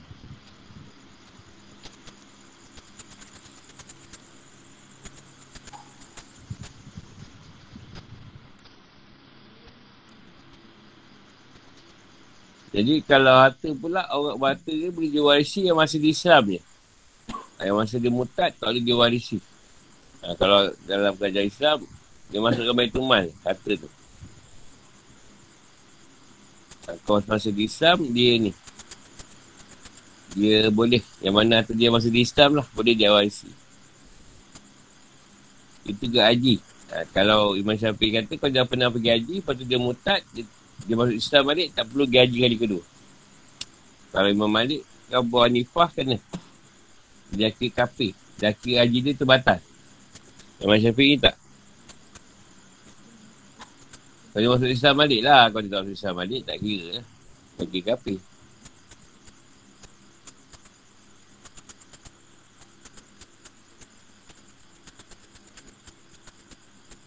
Dia masalah mutak ni lebih kepada kesusahan hidup lah. Itu je sebenarnya. Sebab pihak sebelah lagi bagi duit bagi orang yang mutat keluar daripada Islam. Dekat Malaysia ni memang banyak lah KK mutat ni. Lagi zaman COVID ni banyak juga. Ha, pasal pihak satu lagi kapir ni bagi duit pula. Ha, masuk agama dia.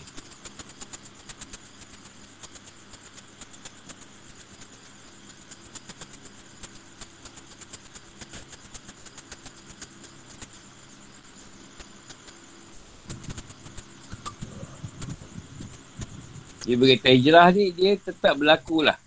Cuma keadaan dan dan perubahan masa tu macam mana ni. Kalau zaman Nabi hijrah tu lebih kepada tentangan.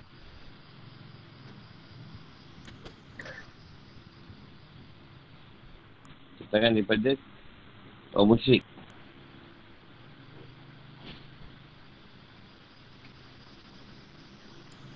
Yang utama tu hijrah dalam keadaan ni lah. Daripada yang baik, buruk pada yang baik. Dan kalau berperang tu, Nabi kata paling perlu diperangi tadi hawa nafsu. Dia kata tak ada perang lagi selepas ni. Melainkan, mengi hawa nafsu.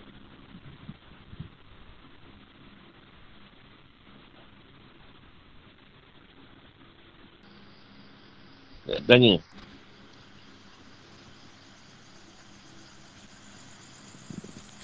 cerita pasal hijrah ni dah, dah cerita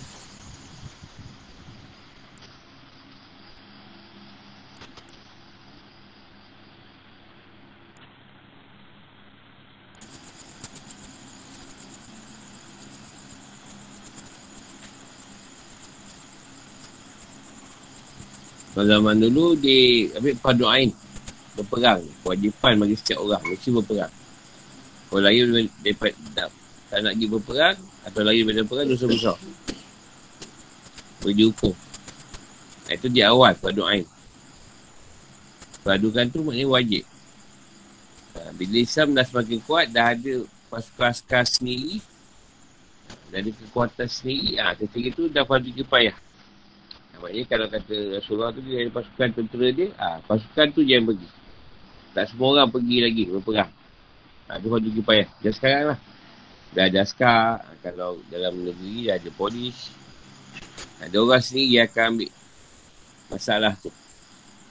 Tak payahlah kita pula jadi polis ke askar pula.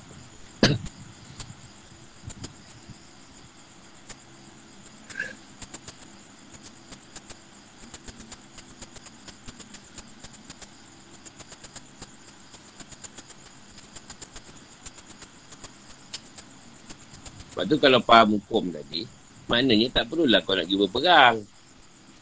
Sebab dia bukan menjadi kewajipan lagi pada individu. Dia kewajipan pada masyarakat. Maksudnya masyarakat tu dah ada. Dan dia takkan pada payah. Itu serah kepada pihak berkuasa. Jangan sibuk pula nak pergi membunuh diri sendiri pula.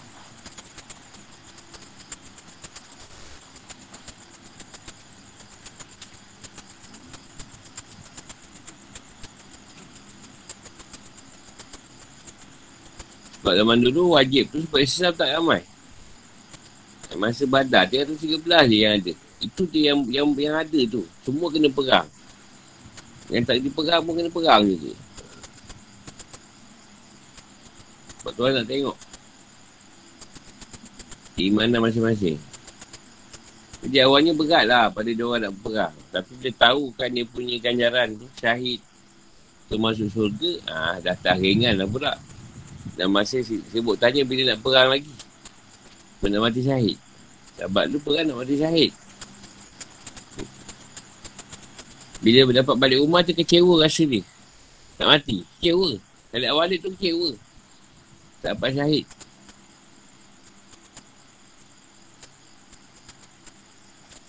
Banyak perang dia nak syahid. Tak syahid-syahid juga. Sebab dia general lah. Dia Tuhan angkat general tu tadi susah nak mati. Tak boleh. Syahid tak boleh mati dalam perang.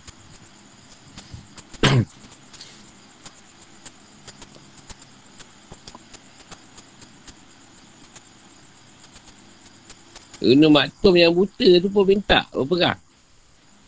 Dan tu buta. Minta berperang. Rasulullah tak bagi. Lepas tu dia ingat bila Rasulullah wafat, Abu Bakar ambil alih, Abu Bakar bagi. Tak bagi juga. Zaman Sayyidina Umar baru pagi. Umar tengok, hmm, boleh lah. Dapat juga lah Ibn Maktum tu berbunuh berapa orang sebelum dia syahid. Ha, tu buta. Pun nak mati syahid.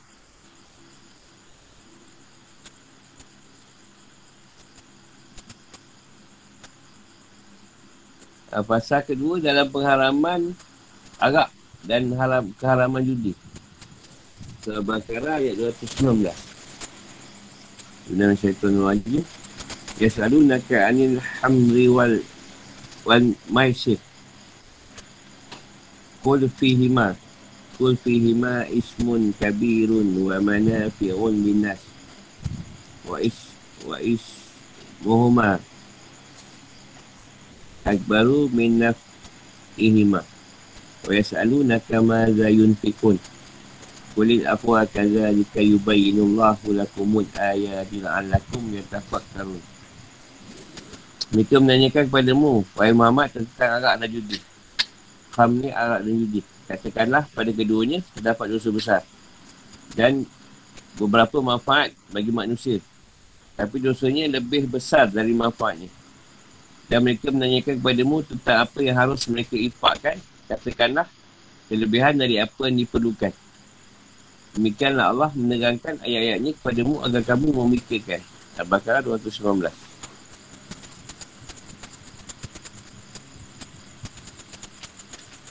Kata Al-Khab berasal dari kamrah syai' kamrah syai'ah yang artinya menutupi sesuatu. Kam, kamar atau arak dinamai demikian kerana minuman ini menutupi akal. menurut mazhab Hanafi, kamar adalah air anggur yang telah direbus sampai benar-benar mendidih lalu diberi campuran mentega. Sedangkan menurut jumhur, arak meliputi air perasan anggur, korma, jagung serta segala yang memabukkan. Al-Maisir artinya judi. Kata ini berasal dari kata Alius, kemudahan. Ia sebut demikian kerana judi adalah pendapatan yang diperoleh tanpa mengeluarkan tenaga dan tidak sulit. Mujahid berkata segala perjudian masuk dalam kategori maisir. Benda yang senang. Tak berusaha payah. Main je. Bahkan bermainnya anak-anak kecil dengan manik-manik pun tergolong maisir. Tergolong judi. Permainan judi di kalangan masa Arab zaman Yahiliah dulu adalah dengan 10 batang anak panah. Tujuh antaranya masing-masing ditulis bagian yang tertentu. Sedangkan tiga sisinya kosong. Tak ditulis bagiannya. Mereka dulu boleh biasanya membeli unta atau kambing yang untuk disembelih secara kredit. Dan secara hutang. Bayar basuh-basuh. Dan mereka menyembelihnya sebelum mereka punya uang. Mereka bagi haiwan sebenarnya itu menjadi 28 atau 10 bagian. Dan mereka masukkan ke 10 batang panah tadi dalam sebuah kantung kain yang kemudian dikocok oleh salah seorang yang terpercaya antara mereka. Macam terok jugalah. Dia kocok lah. Mungkin di Arab juga dia bukan kocok.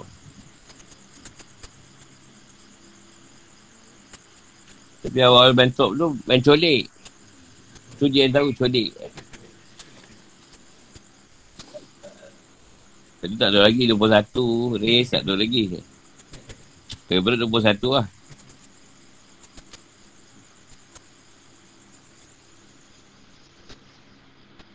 Asyik up je. Tak tu pun up. up, up. Baca orang up, kita up aja.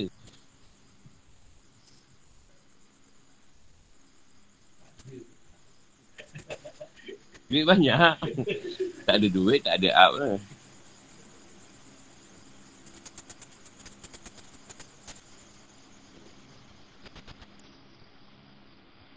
Kemudian orang itu akan masukkan tangannya ke dalam kantung dan mengeluarkan panah-panah tersebut. Masa siapa dapat panah yang ada tulisan bagiannya, ia berhak mengambil bagiannya sebesar yang tertulis itu. Dan masa siapa mendapat panah yang kosong, maka ia tidak mendapat bagian sama sekali. Dan dia lah yang harus membayar harga hewan sembelihan itu seluruhnya. Mereka biasanya berikan bagian itu pada kaum fakir miskin. Mereka sendiri tak makan sedikit pun. Mereka jadi potongan sedemikian sebagai kebanggaan. Dan mereka mencemoh orang yang tidak ikut serta dengan mereka. Siapa yang tak berjudi ikut dia orang, mencemoh. Ni bagus pula tu bagi kat bagi miskin tu. Dapat dapat judi tu bagi kat bagi miskin. Dia tak makan. Cuma rasa bangga sebab menang. Fihimah. Dalam minum arak dan main judi. Is kabir. Ada dosa yang besar. Tiada dosa kecuali dalam sesuatu. Baik perkataan maupun perbuatan yang mendatangkan mudarat dan mudarat itu ada kalanya bagi badan, jiwa, akal dan harta. Minum arak dan main judi dikategorikan sebagai dosa kerana gara-gara keduanya sering timbul permusuhan, caci mati dan ucapan kotor. Mana fi'u linas. Berapa manfaat bagi manusia? Biasanya kenikmatan dan kegembiraan yang dirasakan dari minum arak atau laba yang diperoleh daripada penjualan arak. Atau yang dapat tanpa susah-susah dari judi. Yang kesemua itu merupakan manfaat-manfaat yang berdimensi ekonomi atau keuntungan-keuntungan syawat. Inna huma akbaru min min taf'ihimah. Artinya nampak negatif yang ditimbulkan serta hukuman bagi peminum arak dan pemain judi lebih besar daripada manfaatnya iaitu kenikmatan saat minum arak, kesenangan ketika main judi dan kegembiraan ketika mendapat harta dengan judi dan membanggakan diri terhadap teman-teman. Jadi Al-Kasrah banyaknya dosa. Ini berarti bahawa minum arak dan pemain judi itu mendapat dosa dari banyak aspek. Al-Afwah yang lebih dari keperluan seorang berserta keluarganya. Jadi hendaknya ia tidak menafkahkan apa yang ia perlukan sehingga dirinya terlantar Sebab turunnya ayat. Ayat mereka bertanya kepadamu tentang arak dan judi. Kam dan judi.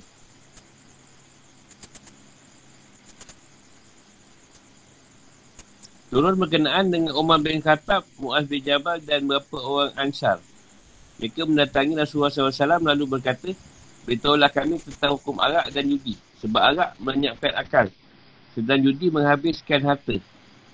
Allah SWT pun menurunkan ayat ini. Ahmad menuatkan dari Abu Hurairah, dia berkata, Rasulullah SAW tiba di Madinah. Orang-orang sudah biasa minum arak dan bermain judi. Mereka datang bertanya kepada beliau tentang hukum keduanya sehingga turun ayat ini. Mereka kemudian berkata, dia tidak mengharapkannya atas kita. Dia hanya berkata, pada keduanya ada dosa yang besar. Mereka dulu biasa minum arak hingga pada suatu hari ada seorang muhajirin yang mengimam orang-orang dalam solat maghrib. Dan bacaannya kacau. Wahara bacaannya. Dan tarat ni mabuk. Ha, ni mabuk ni ada imam lagi ni. Allah pun menurunkan ayat lain yang lebih tegas daripada ayat di atas. Wahai orang-orang yang beriman, janganlah kamu mendekati solat. Jika kamu dah dalam mabuk. Sampai kamu sedar apa yang kamu ucapkan. Anisa 43. Setelah itu turun pula ayat lain yang lebih tegas. Iaitu, wahai orang yang beriman, sungguhnya minuman keras, berjudi, berkorban untuk berhala dan mengundi nasib dengan anak panah ada perbuatan keji dan termasuk perbuatan setan. Maka jauhilah perbuatan-perbuatan itu agar kamu beruntung. Dengan minuman keras dan judi itu, setan hanyalah bermaksud menimbulkan permusuhan dan kebencian antara kamu dan menghalang kamu dari mengingat Allah dan melaksanakan solat. Maka tidaklah, tidakkah kamu mahu berhenti? Al-Ma'idah 90 91. Orang-orang pun datang berkata, kami telah berhenti mengerjakan perbuatan itu, wahai Tuhan kami.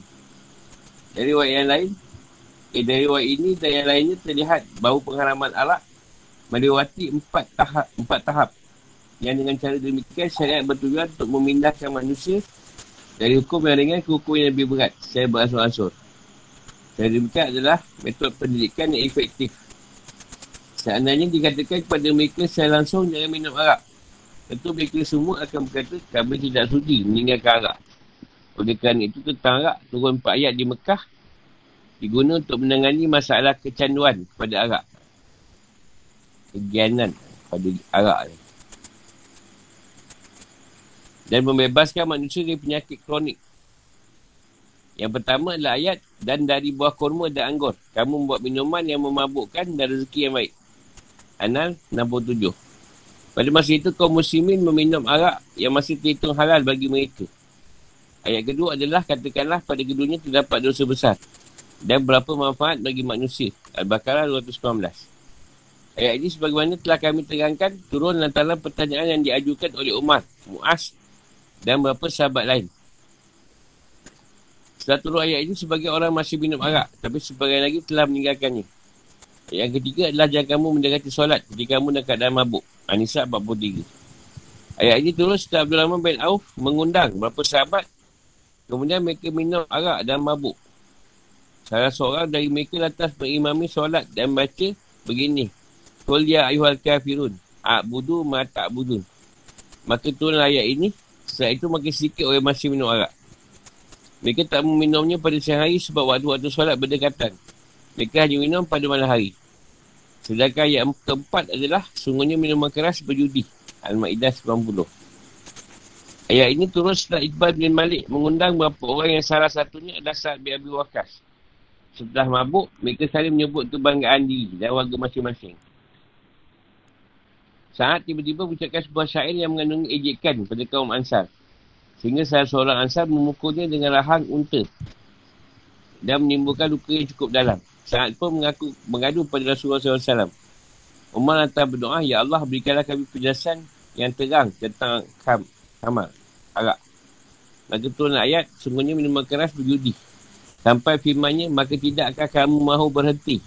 Al-Ma'idah 91. Setelah ayat ini turun, Umar langsung berkata, kami telah berhenti mengerjakan mengerjakannya wahai Tuhan kami. Al-Kafar berkata hikmah dari pengamal arak dengan hutan demikian adalah kerana masyarakat sudah terbiasa minum arak dan mereka sering memakainya untuk bagai keperluan. Dan Allah tahu bahawa sekiranya dia melarang mereka secara sekaligus, Pasti hari ini akan terasa sukar bagi mereka.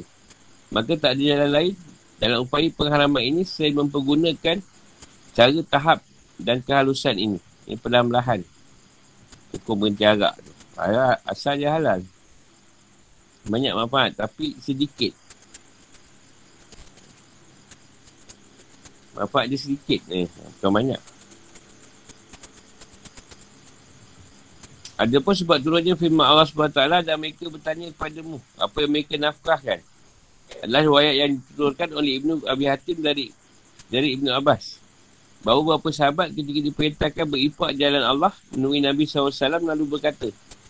Sebenarnya kami tak mengerti apa nafkah yang kami diperintahkan untuk mengeluarkannya dari harta kami ini. Sebetulnya harta setiap apa yang harus kami nafkahkan. Allah pun menurunkan firmannya dan mereka bertanya padamu apa yang mereka nafkahkan. Katakanlah yang lebih dari keperluan. Sebenarnya adalah kaum mukminin dan inilah yang terlihat jelas dari pemakaian waw jamaah. Namun ada yang berpendapat bahawa si penanya adalah Amr bin Jamuh ada pun mengenai makna nafkah di sini, ada yang berpendapat bahawa maksudnya adalah nafkah dalam jihad. Menurut pendapat jumhur, maksudnya adalah sedekah sukarela. Ada pula yang berpendapat bahawa yang maksud adalah nafkah wajib, iaitu zakat yang fardu. Hubungan antara ayat. Ayat terdahulu, Allah SWT jelaskan hukum perang. Ha. Yang mana hal itu ada kaitan dengan hubungan pihak luar. Selanjutnya Allah beralih untuk memperbaiki keadaan. Keadaan dalam dengan asas kemuliaan, solidaritas sosial serta kesucian akidah dan kesucian badan. Serta keba- setiap kebangkitan atau misi harus diiringi dengan perbaikan eksternal dan internal, luaran dan dalaman. Mewujudkan kemuliaan yang agung dan supaya dapat membangun umat dan individu atas yang-yang yang kukuh fondasi.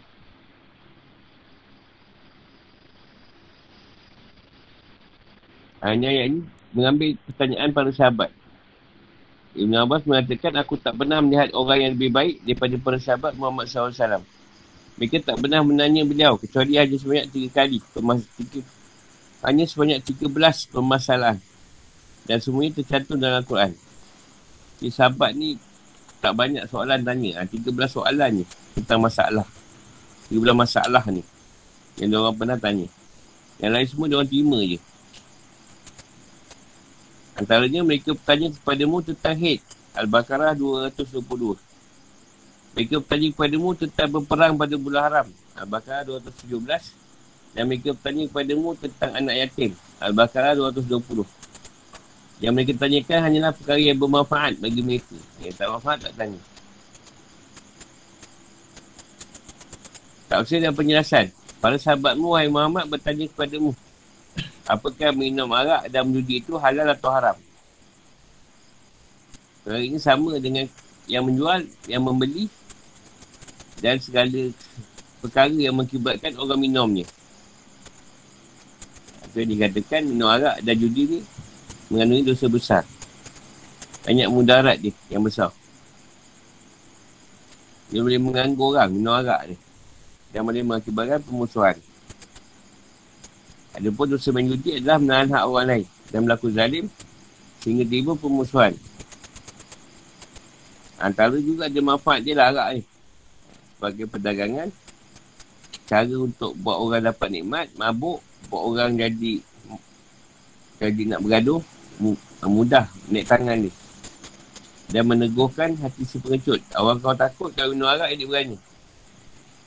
Sedangkan manfaat judi atas dia mendatangkan keuntungan serta sedekah daging untuk kambing pada kaum pakai miskin.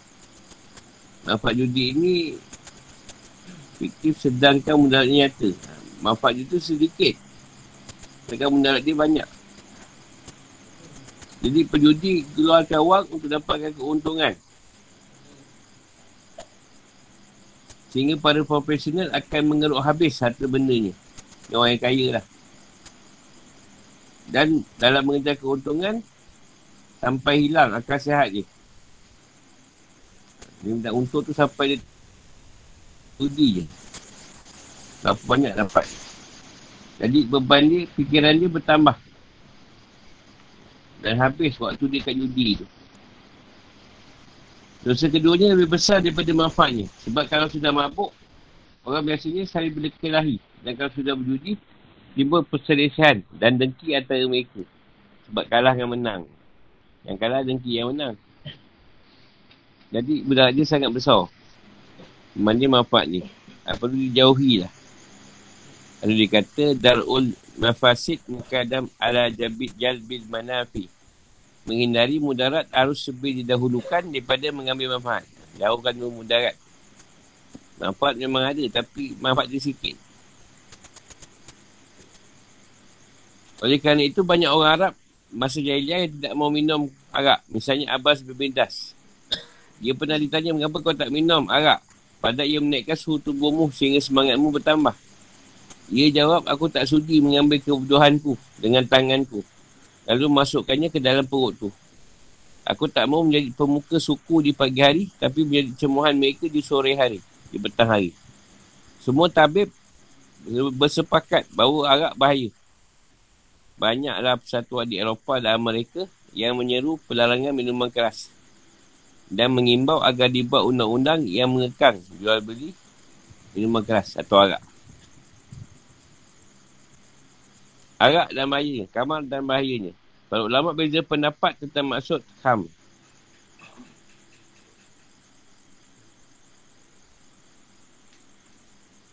Abu Hanifah dan para ulama Iraq berpendapat bahawa arak adalah minuman yang memabukkan. Yang terbuat dari sari anggur saja. Minuman yang memabukkan yang terbuat dari bahan lain misalnya dari kurma, gandum, jawawut, jagung dan sini ni tak disebut arak. Mereka disebut nabits. Yang demikian ayat, ayat pengharaman arak terbatas pada arak dalam pengertian di atas. Sedangkan minuman memabukkan lainnya, ini nabit salah hukumnya jika sedikit. Tapi kalau banyak sehingga mabuk, maka ia haram. Berdasarkan as-sunnah. Adapun jumhur selain Abu Hanifah, Para ulama Hijaz dan para ulama hadis berpendapat bahawa arak adalah minuman yang memabukkan. Yang terbuat dari sari anggur atau lainnya. Jadi segala yang memabukkan baik terbuat dari sari kurma, jawawut atau ataupun gandum ada arak. Dan kalau arak meniputi segala sesuatu yang memabukkan, berarti pengharaman benda-benda yang memabukkan sedikit. Maupun banyak anda besarkan nasa Al-Quran. Kelompok pertama berpendapat dengan bahasa Arab dan sunnah. Dalam bahasa Arab, Nabi tidak disebut kam. Dan disebut kamar adalah dari sari anggur mentah yang direbus hingga mendidih. Adapun dari Al-Sunnah adalah hadis Anas bin Malik. Puan Nabi SAW pernah bersabda. Arak itu haram kerana bendanya itu sendiri sedikit maupun banyak. Sedangkan semua minuman yang lain haram kalau memabukkan. Dan sebagai dari Ali disebutkan arak itu sedikit maupun banyak diharamkan. Kerana benda itu sendiri. Sedangkan semua minuman yang lain diharamkan dalam diharapkan kalau mabuk saja.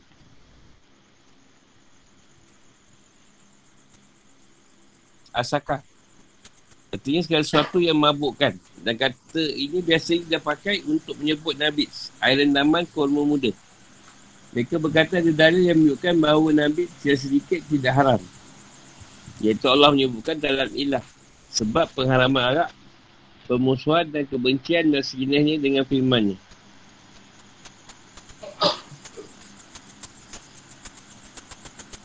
Syaitan hanyalah bermaksud menimbulkan pemusuhan dan kebencian antara kamu. Al-Ma'idah 91. Semua ini sebab mabuk.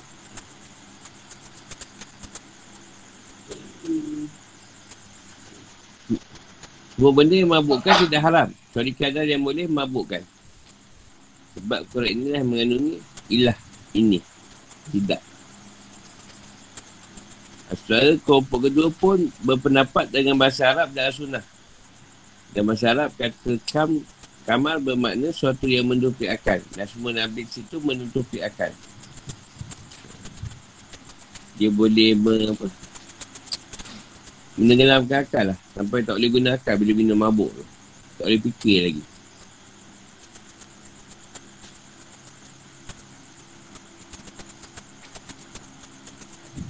Jadi ia masuk benda yang mabukkan.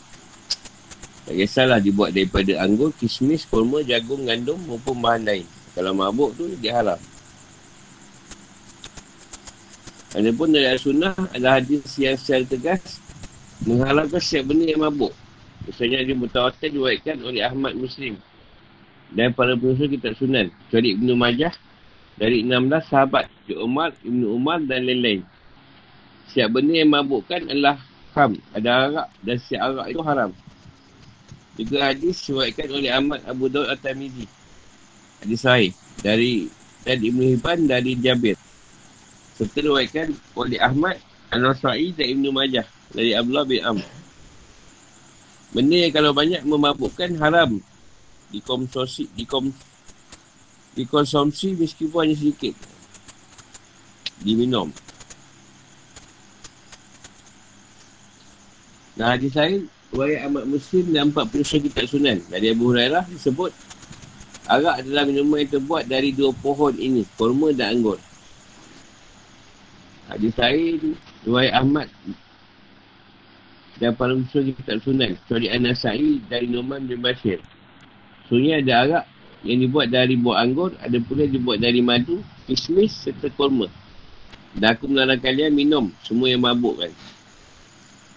Cara keseluruhan dan hadis yang ini menunjukkan bahawa Nabi disebut kham, arak juga. Sebab ia mabuk. Dan kerana itu ia haram. Cara yang menunjukkan keharamannya baik sedikit maupun banyak lewat Al-Buhari dan dari Aisyah. Dia berkata Rasulullah SAW pernah ditanya tentang Albit, iaitu Nabi Semadu. Nabi itu air renaman. Dan beliau menjawab, setiap minuman yang mabukkan adalah haram. Yang lebih kuat adalah pendapat para ulama Hijaz. Yang ini kelompok kedua. Kerana ketika mendengar pengharaman Arab, para sahabat menangkap bahawa yang diharamkan adalah Nabi. Dan mereka adalah manusia yang paling tahu tentang bahasa Arab dan maksud sang pembuat syariat. Hal itu dinyatakan dalam hadis Anas Ketika arak diharamkan, aku sedang sedang memberi, menyuguhkan minuman arak kepada orang yang berkumpul di rumah Abu Talha. Kamal kami waktu itu hanya berupa Al-Fadiq. Yang ini air renaman kurma muda. Bila mendengar penghama arak, mereka langsung menumpahkan dan memecahkan kendi-kendi arak. Para sejarah, sejarawan pun membenarkan bahawa arak diharamkan di Madinah. Dan arak yang biasa diminum saat itu adalah Nabi. Air renaman, gandum dan kurma. Para ulama Iraq dan ulama Ijaz sepakat bahawa Allah mengharapkan sari anggur yang banyak kerana memabukkan. Itu pun yang sedikit kerana ia mendorong untuk minum lebih banyak lagi. Maka seharusnya pun demikian pun untuk semua minuman yang lain. Tak ada bezanya dengan sari anggur. Mendarat kamar sangat banyak, baik secara fizik maupun secara maknawi. Al-Quran mensyaratkan mendarat-mendarat itu. Syaitan hanyalah bermaksud menimbulkan pemusuhan dan kebencian antara kamu dan menghalang kamu dari mengingat Allah dan melaksanakan solat. Al-Ma'idah 91. Ada hadis sahih yang menyebutkan mudarat-mudaratnya secara lengkap. Itu diwakilkan oleh At-Tabrani dari Ibn Umar. Kamar adalah induk segala perbuatan keji dan merupakan dosa terbesar. Masa siapa minum kamar, niscaya ia meninggalkan solat dan berani mencela ibunya serta bibinya sendiri. Bayarak meliputi aspek akal harta dan pergaulan sama manusia. Antaranya bahaya, satu, bahaya terhadap kesihatan. Kamar atau arak merosak semua organ pencernaan. Hilangkan selera makan, mengakibatkan mata sulit, dipejamkan, mengendutkan perut. Mengendutkan perut. Lantaran lambung dia mekar. Mengeraskan liver. Empedu. Merosak ginjal mengakibatkan TBC. TBC apa pula? Membuat minumnya cepat pikun. Akibat rosak sel-sel sarap dan menemahkan keturunan. Atau membuat mandun. Anak pemabuk biasanya kurus dan idiot. Bodoh. idiot. Dua bayinya terhadap fungsi akal. Kamal melemahkan potensi akal kerana ia nampak negatif terhadap sel sarap. Adakah ia mengakibatkan gila. Tiga, bayi tak ada harta. Agak menghamburkan kekayaan dan musnahkan harta benda. Ia boleh ia boleh menyebabkan seorang lelaki melalaikan kewajipannya untuk beri nafkah terhadap isteri dan anak-anak. Empat bayi terhadap rukun sosial. Kerukunan sosial. Agak mengakibatkan perseturuan atau pemusuhan antara sama pemabuk. Juga antara mereka dengan orang lain. Seringkali peristiwa pembunuhan dan pemukulan dilakukan atau dialami oleh para pemabuk. Lima, bahaya secara moral. Pemabuk jadi hina dan dilecehkan masyarakat kerana cakapnya dan gelak gerinya kacau. Pemabuk nekat menuduh orang lain berzina tanpa punya bukti. Mencaci maki, berzina dan membunuh. Oleh kerana itu, arak disebut induk segala perbuatan keji. Minum arak boleh perbuatan keji yang lain. Enam, bahayanya tak ada kepentingan bangsa. Ia menyebabkan terbongkarnya rahsia. Seringkali rahsia negara yang sangat penting bocor ke tangan musuh selepas minum arak. Tujuh, bahayanya terhadap keagamaan seorang. Orang mabuk tak dapat menaikkan ibadah dengan benar. Terutama solat yang merupakan tiap agama. Arak menghalang peminumnya. Arak menghalang peminumnya untuk kamal adalah induk segala kekejian dan merupakan jambatan kepada perbuatan muka dan tercela. Anasai meruatkan bahawa Osman Adullah pernah berkata, Yolah minum arak kerana ia adalah induk segala perbuatan keji. Dulu di kalangan umat, umat sebelum kalian ada seorang laki-laki yang tekun beribadah. Dan ada pelacur yang menyukainya sehingga mengutus pembantunya untuk menubui laki-laki itu. Kami mengundangmu untuk menjadi saksi. Kata si pembantu. Jadi orang itu lantas berangkat bersamanya. Bila masuk ke dalam rumah perempuan itu, pintunya ditutup. Hingga akhirnya ia berhadapan dengan perempuan yang sangat cantik. Yang ditemani seorang budak dan sebuah kendi arak. Perempuan itu berkata, sebetulnya aku mengundangmu bukan untuk menjadi saksi. Mereka untuk menyetubuhiku. Atau minum segala arak ini atau membunuh budak ini. Laki itu berkata, kalau begitu bila aku arak ini segelas.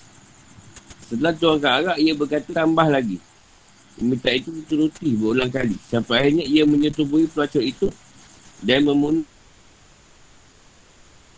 Kerana iman dan kecanduan arak tidak akan berkumpul pada diri seorang. Kalau keduanya berkumpul, pasti salah satunya akan segera mengusir yang lain. Hanya perkara baik dan buruk tak dicampur. Mesti jadi rosak sebab arak. Judi dan bahayanya. Kata Al-Masih judi berasal dari kata Alius, kemudahan. Seperti kami menjelaskan sebelumnya. Boleh ia boleh pula ia berasal dari ungkapan Yasa tu syai'ah. Aku membagi sesuatu. Ia dipakai untuk menyebut unta atau kambing sembelihan. Sebab hewan inilah yang dibagi. Masih disebut dan diharapkan Allah adalah dengan mengundi bagian-bagian hewan sembelihan itu. Setelah itu kata ini dipakai sebagai sebutan bagi dadu dan segala sesuatu yang mengandungi unsur perjudian. Kalau judi masa Arab dah dijelaskanlah tadi pas 10 batang nak panah. Jadi nama dia.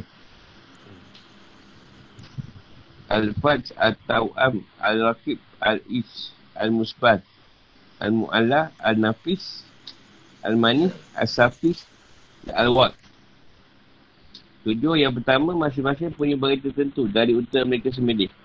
Dan mereka bagikan 10 bagian atau 28 bagian. Sedangkan tiga batang yang terakhir tak ada bagiannya, kosong. Mereka beri satu bagian tu untuk Al-Fas, dua bagian untuk Al-Tawam, dua bagian untuk Al-Raqib, empat bagian untuk Al-His, lima bagian untuk Al-Nafis, enam bagian untuk Al-Musbat, dua bagian untuk Al-Mu'alah dan inilah mendapat bagian tertinggi. Mu'alah tu yang tertinggi. Dapat bagian daging tu lah. Dan dia tak nak panah itu di dalam Arababah. Arababah. Kantung yang dipegang oleh seorang yang adil. Ini mesti yang adil juga cari. Dan dia mengocok kantung itu lalu masukkan tangan dan keluarkan satu batang dengan nama satu orang. Lalu mengeluarkan satu batang lagi dengan nama orang lain. Dan seterusnya. Sampai dapat batang yang punya bagian, maka ia berhak mengambil bagian yang tercantum di situ. Mereka mendapatkan satu batang tidak ada bagian, maka tak apa-apa-apa. Ha, dia pula kena bayar harga untuk sembilan tu seluruhnya. Sampai dapat bagian tu. Yang tak dapat bagian tu, ada tiga orang lah tu. Ha, tiga anak panah yang kosong. Ha, bagian tu pula bagi fakir miskin. Ha, mereka tak makan pun. Mereka kesonokan atau kebanggaan. Siapa yang tak buat, tak main judi tu tadi, ha, ada orang akan cela. Tak ikut dia punya tradisi. Mereka akan panggil albam. Artinya si bangsat Orang tercela Judi ni banyaklah negatif dia. Boleh bergaduh, kemusuhan dan menghalangi orang untuk ingat.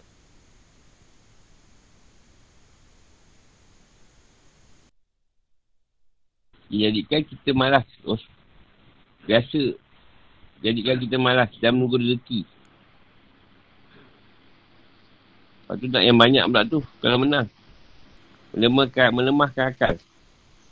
Ha, sampai tak buat kerja-kerja yang bermanfaat.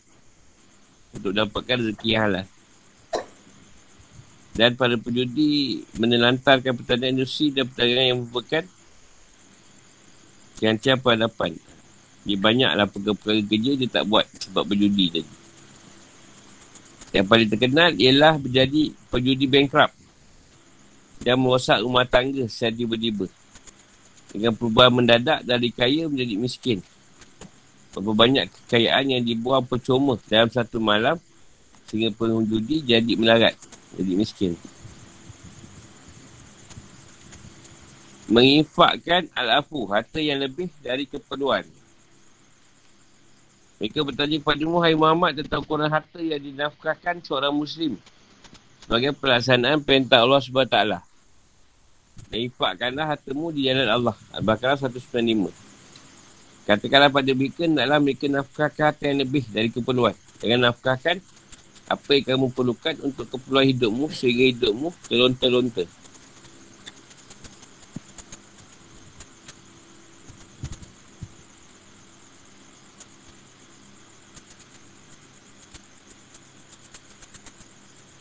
Ya Allah terangkan hukum yang yang mendatangkan masahat dan manfaat bagimu serta bagi manfaat dan apa yang berbahaya bagimu. Hikmah dari persyariatan hukum ini supaya kamu fikir tentang urusan dunia dan akhirat. Dan tahu bahawa dunia ini panak dan hina. Akhirat itu kekal dan agung. Dan supaya kamu dapat menyisihkan sebagai hartamu untuk keperluan kehidupan dunia. Dan infakkan sisanya untuk dapat ganjaran di akhirat. Ada banyak hadis bicara semakna dengan ayat ini. Antara waitkan oleh Ibn Jarir At-Tabari dan Jabir bin Abdullah. Rasulullah SAW datangi seorang lelaki yang membawa emas sebesar telur yang ia temukan di pertambangan. Rasulullah ambillah ini sebagai sedekah. Tapi demi Allah, hanya ini yang saya punya. Rasulullah SAW berpaling ke arah lain. Maka orang itu bergeser ke sebelah kanan. Pergi sebelah kanan beliau. Dan berkata seperti tadi. Bila kembali Rasulullah SAW berpaling. Orang itu lagi-lagi berbuat seperti tadi. Sampai tiga kali hal ini terjadi. Akhirnya suara-suara bersabda dengan marah. Baiklah serahkan emas itu. Lalu dia, lalu beliau melempar orang itu dengannya. Kalau kena pasti dia terluka. Maksudnya beliau bersabda, saya seorang antara kamu menyedekahkan suhartanya. Tapi kemudian ia duduk meminta-minta kepada orang lain. Seharusnya sedekah itu hanya dilakukan pada saat ada kelebihan harta. Ada harta lebih baru sedekah. Jadi sekarang dia sampai dia pula minta kat orang lain.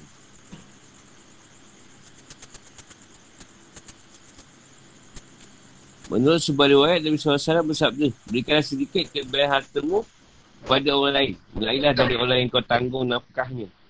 Dan kau tidak dicela jika tak sanggup memberi lantaran kau miskin.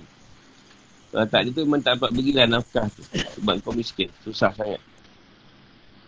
Tak bagi pun tak apa. Al-Bukhari dan Muslim mengatakan dari Abu Hurairah bahawa Nabi SAW pernah bersabda sebaik-baik sedekah adalah diberikan dari kelebihan harta. Dan mulailah pemberian itu dari orang yang kau tanggung nafkahnya. Riwayat Abu Hari dan Muslim. Itu yang menetapkan pada keluarga kita dulu lah. Si dan anak-anak.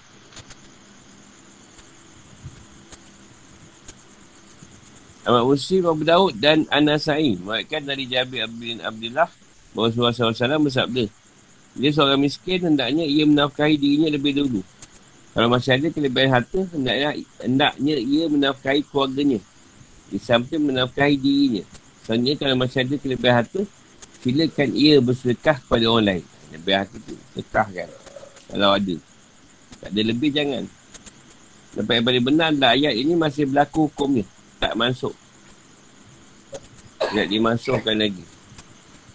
Di dalam ayat ini tidak ada yang menunjukkan wajibnya menafkahkan kelebihan harta.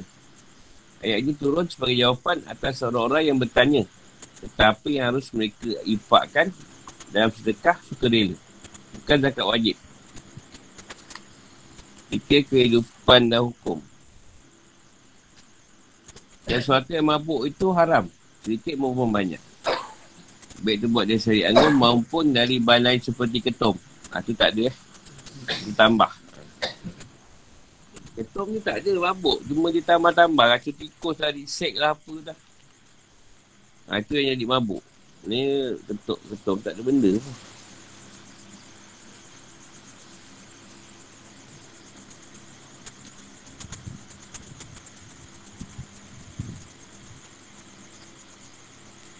Tak ada beza je benda yang mabuk yang dikenal berzaman dulu dengan benda mabuk dengan nama moden yang diolah dari apple, bawang merah dan sebagainya.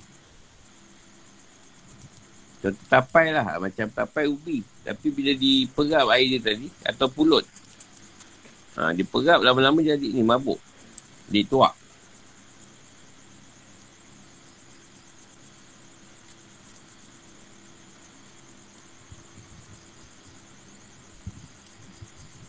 Jadi apa saja yang mabukkan sama haram dengan arak. Sebab ada benda yang boleh mabukkan. Misalnya berapa jenis racun yang disuntik ke dalam kulit. Atau benda yang dipakai dengan cara dihirup dengan hidung. Misalnya morfin, kokin dan heroin. Salah satu keistimewaan dan kebebasan Islam adalah tidak mewajibkan hukum syariat itu secara sekaligus atas kaum muslimin. Mereka ia wajibkan secara bertahap. Sedikit demi sedikit dan ini terhitung sebagai anugerahnya terhadap umat ini. Ini yang dikenal dengan Mabda Antadaruj. Mabda Uttadarus. Prinsip tahap. Ha, sikit demi sedikit. Cara tu diharamkan. Dia tak sekali harum. Sebab orang biasa minum. Yang biasa guna arak. Jadi kalau dibagi secara terus, dia orang takut dia orang tak boleh terima. Ha, ribat pun macam tu. Dia orang tak alam secara secara terus. Dia lebak tu sikit demi sedikit. Setiap permainan yang mengandungi kerugian tanpa imbalan yang ada di dalamnya tanpa usul penguasaan atas harta orang lain tanpa hak dan tanpa kerja yang masuk akal adalah haram. Itu macam judi lah. Atau apa perkara dia yang datang ke keuntungan yang tak masuk akal. Jadi perjudian permainan dadu perlombaan dengan imbalan hadiah Dadu tu yang kita tengok lah kalau bayar pendek tu. Ha, dia baru berjalan lapuk tu. Ha, tu dadu. Saya boleh buka tiga kali je. Kali keempat memang kena lanyak punya kalau buka. Nombor sama je, dadu tu. Peserta lain yang menang atau loteri. Undian. Semua itu haram. Kerana menghambur-hamburkan harta atau menghasilkan pendapatan tanpa melalui jalur lagi menegak syariat banyak mudarat bagi individu dan masyarakat. Diwakilkan dari Abu Musa, Nabi SAW pernah bersabda, jauhilah permainan dadu sebab itu masuk judi. Ha. Hadis Said, siapa main dadu berarti ia telah berbuat dua hati kepada Allah dan Rasulnya. Dia tak boleh main dadu lah depan ni. Riwayat Ahmad, Abu Daud dan Ibn Majah. Ali bin Abi Talib, Ibn Abbas dan sejumlah sahabat serta tabi'in lainnya berkata, dan sesuatu yang mengandungi spekulasi baik berupa dadu maupun catur. Tergolong judi. Bahkan bermain anak-anak dengan buah pala dan buah dan biji dadu. Tergolong maisir. Jadi pertaruhan yang dibolehkan dalam lomba pacuan kuda. Dalam undian untuk menentukan hak. Iaitu hadiahnya berasal dari pihak ketiga. Misalnya dari negara atau orang kaya.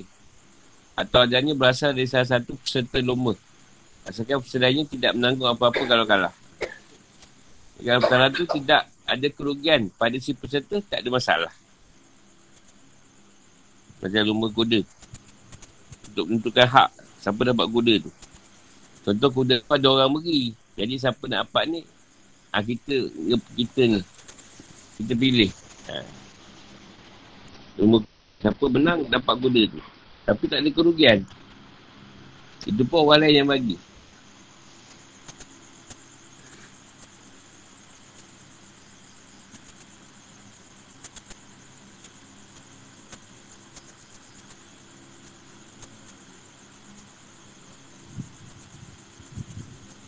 Malaysia tu, Ibn Malik berkata, Malaysia tu ada dua macam.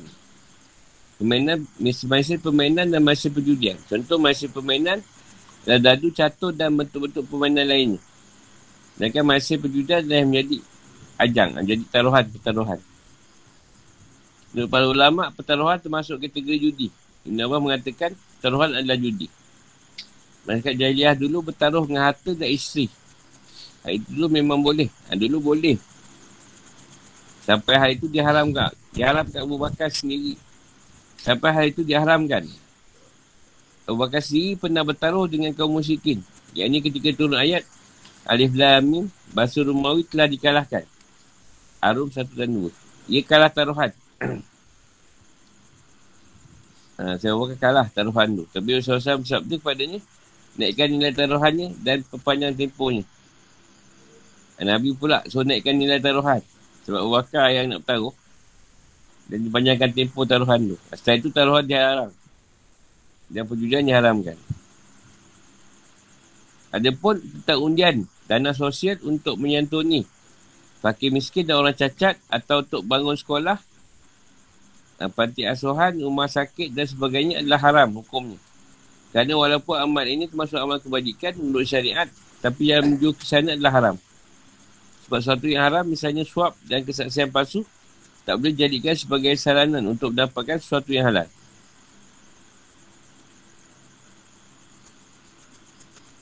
Ha, contoh kita buat judi untuk untuk bantu pakai miskin orang cacat atau buat sekolah, ha, tu pun tak boleh. Banyak cara lain boleh buat lah. Buat masyarakat tak dapat menghasilkan nilai ibadah. Yang tekan oleh Nabi SAW dalam hadis sahih, sunyi Allah itu baik dan hanya menerima sesuatu yang baik. Agama Islam malangkan judi yang dulu lakukan masyarakat zaman jahiliah. Walaupun dia bagikan kepada kaum miskin dan tak makannya, walau sikit pun tetap dikira haram. Meskipun loteri yang bukan untuk dana sosial tak tak mengakibatkan pemusuhan kerana si pemenang tidak diketahui oleh orang yang kalah. Hal ini beza dengan judi bahasa Arab dulu dan beza pula dengan perjudian di meja judi. Tak berarti bahawa loteri tersebut boleh kerana ia mengandungi mudarat-mudarat judi lainnya. Ia menjadi jalan untuk makan harta orang lain dengan cara yang batil. Dan berarti tanpa imbalan hakiki berupa benda atau jasa. Hari ini diharamkan Al-Quran. Dikatakan bahawa loteri itu para peserta sudah mengizinkan pemenang untuk ambil harta mereka. Eh, peserta yang kalah atas rela hati, mereka sendiri adalah tidak benar sebab relaan tersebut pada akhirnya tak ada. So yang, siap yang bayar harga kupon loteri pasti bermimpi memperoleh keuntungan. Dan kalau rugi tentu ia merasa dengki pada pihak yang menang undian. Keadaan yang dilakukan syariat adalah keadaan dalam transaksi muamalat. Dengan syarat keadaan tersebut tidak mengandungi cacat. Khususnya pemaksaan dalam bentuk apapun baik secara fizikal maupun psikik. Cara ni. Cara akal pemikiran. Dengan keredaan dalam loteri adalah keredaan terpaksa. Sama dengan keredaan yang ada dalam riba dan suap. Dan suap. Dan keredaan dalam pandangan syariat tidak bernilai. Kecuali jika ia berada dalam batas-batas hukum syariat. Tujuan sosial dari loteri yang diperuntukkan bagi kemaslahatan umum dapat direalisasikan dengan cara menetapkan pajak atas harta orang kaya yang diambil sebagai tanpa imbalan untuk memenuhi keperluan negeri sesuai yang kaedah mudarat mesti ditanggung untuk menghindari mudarat umum. Atau penguasa berhutang dulu kepada orang kaya bila ada kemungkinan negara-negara akan diisi penuh. Ada pun manfaat bisnes, kenikmatan dalam arak, penyantunan terhadap orang miskin dalam judi, kegembiraan yang dihasilkan pemenang dan merubahnya keadaannya menjadi kaya tanpa susah payah tidak menghalangi pengharaman arak dan judi tersebut. Kerana yang menjadi patukan dan pengharaman adalah lebih besarnya mudarat banding manfaat. Dosa itu lebih besar daripada manfaat di dunia itu sendiri. Tak ia mendatangkan mudarat pula bagi pelakunya di akhirat. Adapun sekas kurela adalah lepat adalah yang lebih dari keperluan. Dan ini disebut al-afu. Yang tanya dalam cerita impak. Ada cerita lah pasal berkenaan dengan Amr bin Jamuh. Tentang cara nak impak. Katakanlah apa sahaja harta yang kamu nafkahkan hendaknya diberikan kepada ibu bapa. Alafu sesuatu yang mudah dan berlebih serta hati tidak terasa berat untuk mengeluarkannya. Mana ayat ini begini. Impakkanlah harta yang lebih dari keperluanmu.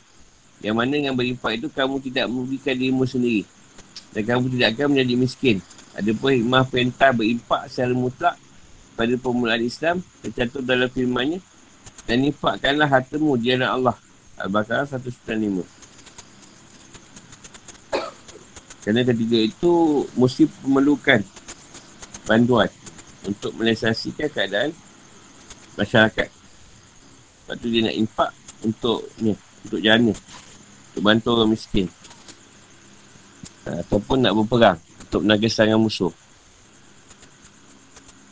Jadi bila jumlah muslimin dah banyak, senang. Impak tu banyak masuk. Kalau dia tanya apa ini perlu impak kan?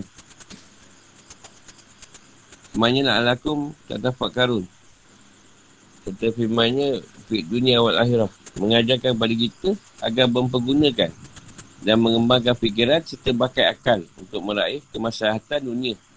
Kebaikan di dunia dan di akhirat sekaligus.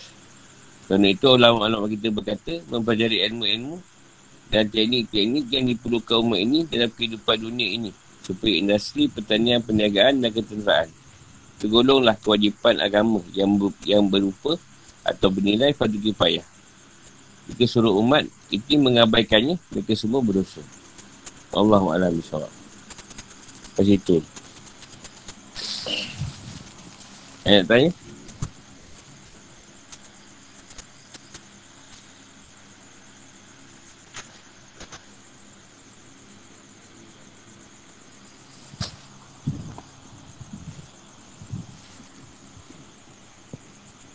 Ini bukan pasal kedua, harap-harap. Jadi dua pasal lagi. Ada dah dua pasal lagi, dia punya pengharaman. Ini bu, rangan kedua, dia empat kali keluar, turun ayat tu. Ha, ni baru peringkat kedua. Dia tak dalam sekali agung.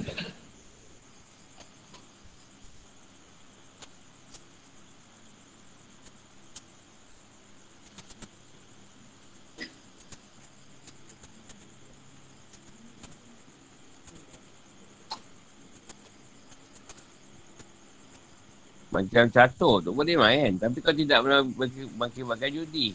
Jadi pergaduhan. Tak ada masalah. Kau main dadu tu pun boleh. Kau tak boleh makan pertaruhan. Kalau nak balik, main cadar mulau. Tak ada masalah. Yang berkaitan pertaruhan. Ada sesuatu yang di pertaruhkan kat situ.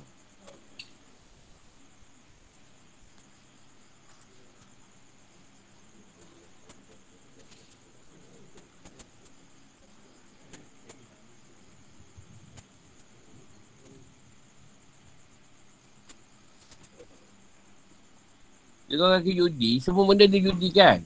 Ha, ini kita taruh. Guru habis sengaja kau apa. Ha. Kalau aku menang, aku tak RM12.5. Kau bagi aku RM10. Ha, tu taruh, salah tu. Dia tak kira. Kau judi semua benda je pulun. Kalau Olimpik tu, tak kira apa sukan. Semua sukan dia baru judi.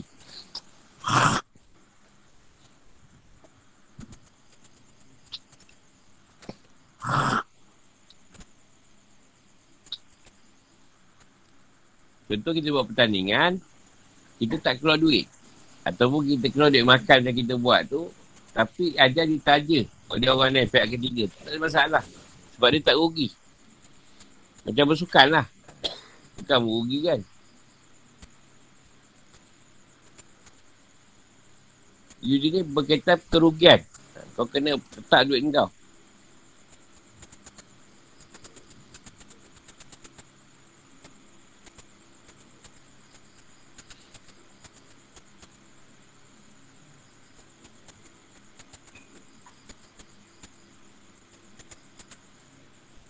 Tanya tanya. Hanya kita ambil banyak sikit pasal dia cerita Islam cerita syariat yang lain senang sikit. Tak nak kupas sangat. Benda dah nyata, hukum tu tadi. Ni kalau berkaitan iman ni, ha, itu kalau satu ayat je. Satu dua ayat je. Tak boleh nak ni, tak kena kupas cerita iman tu. Jadi soal keyakinan. Benda Islam ni dia hukum. Benda yang dah nyata Tuhan sebut. Senang kita ikut je.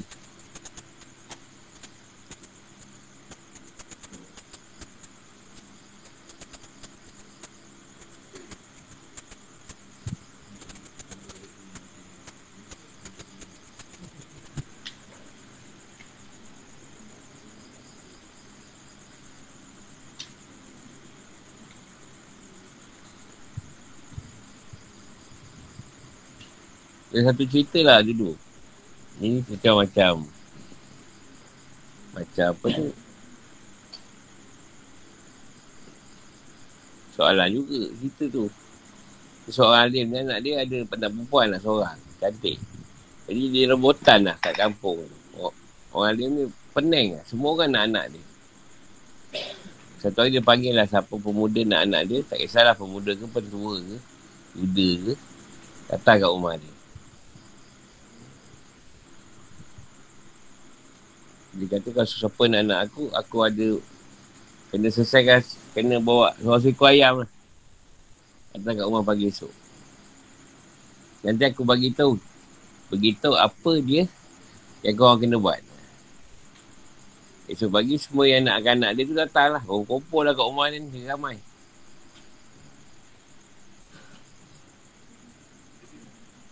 Bawa lah ayam seorang seekor.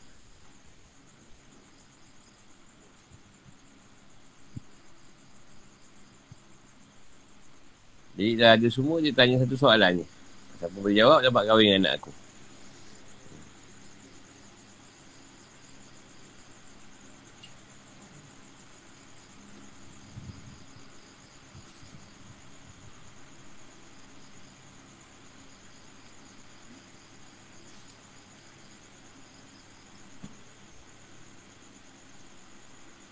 Dia tanya apa kesan yang kau buat Masa kau datang kemari apa kesalahan yang kau buat?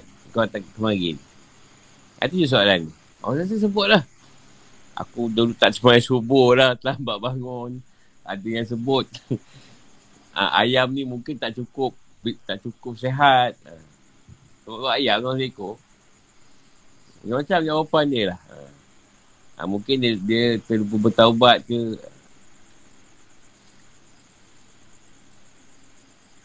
Dan kau orang sebagai pemuda tu apa yang kau nak jawab? apa kesan yang kau buat daripada rumah kau sebelum sampai ke mari?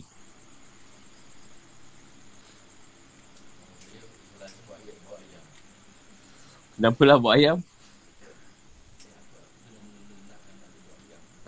boleh jugalah, boleh juga, boleh terima lah. Selain tu, apa kesan lain dia buat? Daripada dia datang rumah tu, sampai ke ni? Ke rumah orang ada pun tadi. Ya, macam mana?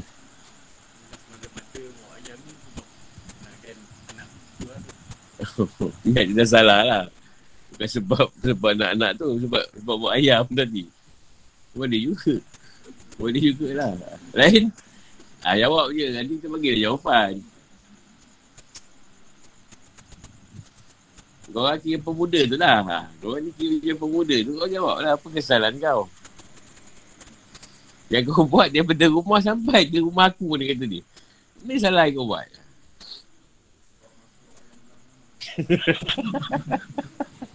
tak ada. Dia bukan dalam rumah luar. Masa ayam tu berak ni. Bukan dalam. Ha, kau tak kata jawapan sebab apa kau nak pula. Sebab Entah apa. Ah, tak tahu ada orang yang nak kan. Ha? Tak buat sipur kan Apa kaitan? Ayam tu tak bukan sipur lah. Oh. boleh, boleh terfikir eh. Jawapan tu. Aku pun tak terfikir. tak terfikir langsung. Jauh dia punya. Dia punya pemikiran ni ya. Sampai ke sipur ayam tu. Itu memang dia dua ah dua bulatan tu. Lain-lain. Sebab pertaruhan guru. Asal je lah apa. Ha? Apa dia? Sebab pertaruhan, pertaruhan. Pertaruhan apa? Ya, nak nak nak, nak dapatkan si anak Ayam. anak tu tadi Bawa si ayam. pertaruhan a- ayam tu. Oh, dia betul ayam tu. Okey, okey. Lain? Tak payah jawab dulu. Nanti adalah jawapan dia.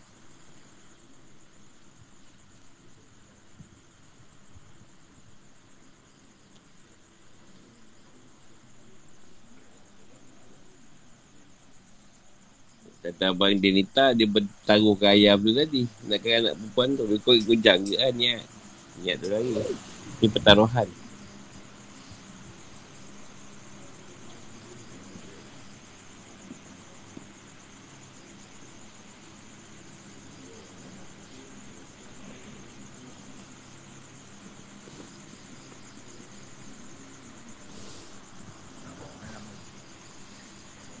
Ada yang tak buat ayam lah. Baru kau tak buat ayam lagi. oh, oi, bagus ayat tu. Itu bukan ada, ada can lah tu. Ada ada peluang juga tu tu. ha. Dia ada can. Oh, lain macam ni. Ayat pula jodoh Allah yang menentukan. Ha. Tu mungkin boleh menarik perhatian orang alim tu lah. Jawapan tu. Itu, belah kasihan lebih lah. Ha.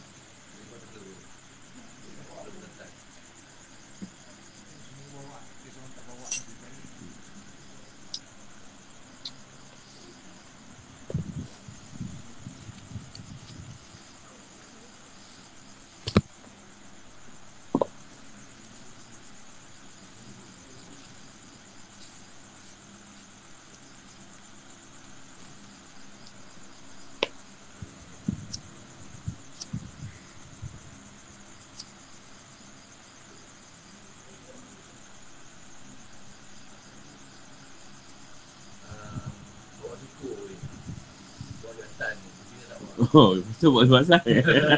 Habis dia kat ayam je. Itu jauh juga. Fikir tu. Ha, jawapan Adin tu betul. Tapi tu, jawapan Adin tu dia kat ayam. Pertaruhan tu sebenarnya nak perempuan. Ha, tu yang salah. Saya kau buat sebab kau nak pertaruhan. Nakkan anak aku. Dia pertaruhan. Bukan sebab buat ayam tu. Kau nakkan anak aku. Kau sanggup datang sini. Bertaruh tu dia jawab soalan lah. Lima. Keadaan tu. Itu pertaruhan tu lah. Nakkan anak perempuan tu.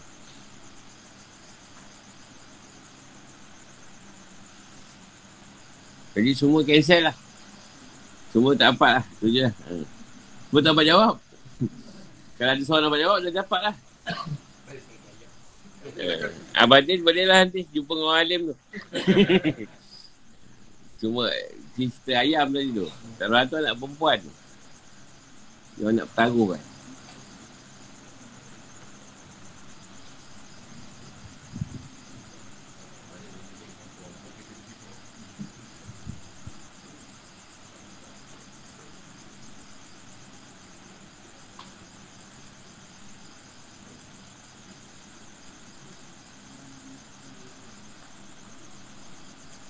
Macam nak soalan lain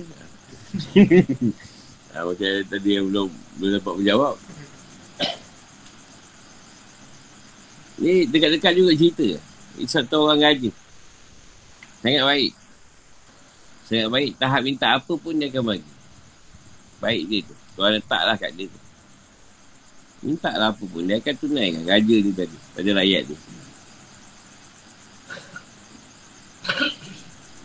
Satu orang ni rasa dia macam nak minta sesuatu lah. Dengan raja tu. Jumpa lah raja tu. Permintaan dia ni, mula raja tu, kan terkejut jugalah. Pasal macam agak dasar juga permintaan dia. Dia kata, aku nak nak beraya besar dekat tempat kau beradu. Makam kau beradu. Aku nak minta tu. Boleh tak? Raja ni ialah macam, walaupun baik, cuma permintaan kau ni lain macam ni. Tak nak berak kat tempat tidur aku. Tapi setelah raja tu fikir-fikir, dia bagi jugalah. Dia bagi peluang. Bagi peluang. Raja okey lah, kau pergilah berak kat sini. Bayar besar lah kat tempat tidur aku, makam aku tu. Dah sudah kau keluar kata dia jawab benda lain. Adik orang ni pun berak.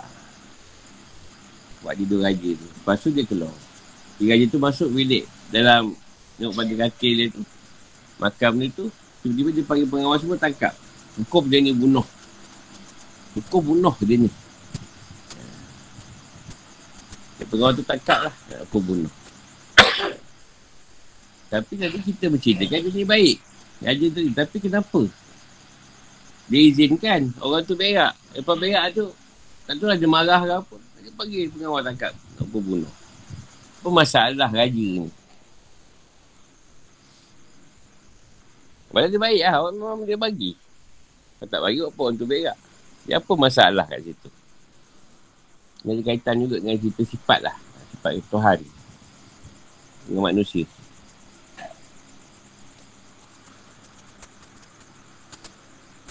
Ada ibarat contoh, kita ni nak adik baik kan. Dulu kita dah bunuh, dah benda warak. Tiba-tiba suruh berperang, bunuh orang balik.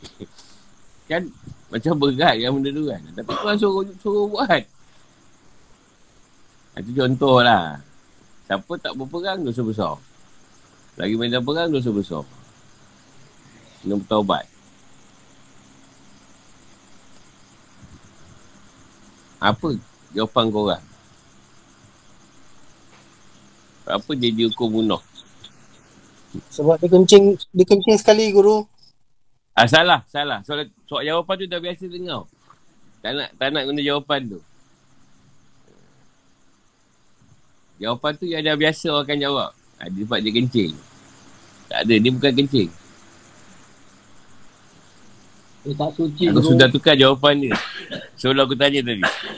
Dia tak Sebab aku suci. nak mengaitkan dengan Aku nak mengaitkan dengan ni. Dengan perjalanan. Dia jawapan kencing Tak wujud.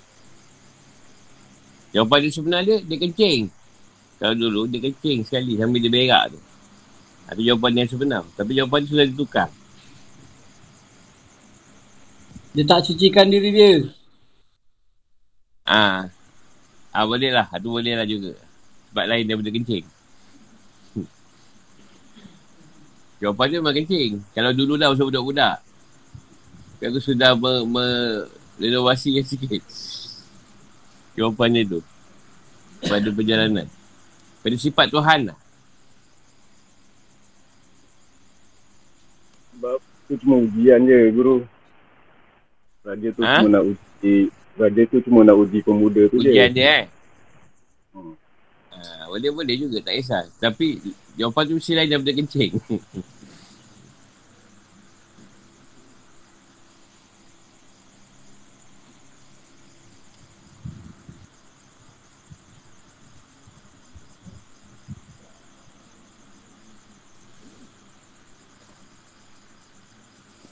Sebab dia tak tutup najis dia tu guru. Kau kan cerita kucing apa? Contoh nanti dia. ah, boleh lah, boleh lah. Tak kisahlah. Tutup najis dengan ni ke. Janji kau bagi. Janji kau bagikan jawapan kau tu. Lain-lain? Ha guru. umum ni. Ha dia Ha. ha guru. Ha dia basuh, dia cuci dia cuci kat itu basah lah semua tilam-tilam orang tu mah orang tu tak marah. Dia ambil air dia cebok sekali dia basuh sekali dia cuci sekali. Jadi basah lah banyak bukannya situ Ah. dia basah banyak. Itu je lah. Ha, ye, yelah, boleh, boleh, boleh. Jawab lah apa nak jawab.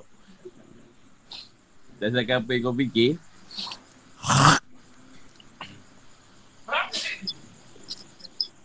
Dia cakap nak berak dia tapi dia bawa, bawa bau sekali guru. Memang dia nama pun berak. Nama pun berak mana bau tahi tu.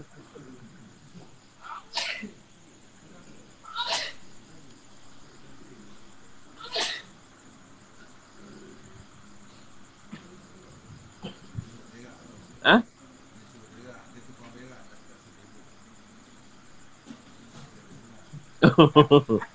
ah boleh lah boleh tak kisah. Kita tak suruh cebok. Ha? Apa? Ah, Airat, ada kendak tuan macam mana tu?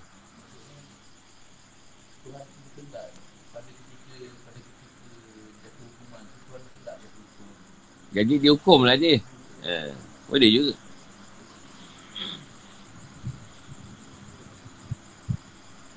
Dia raja kan? Sebut nama dia, dia memang dia baik.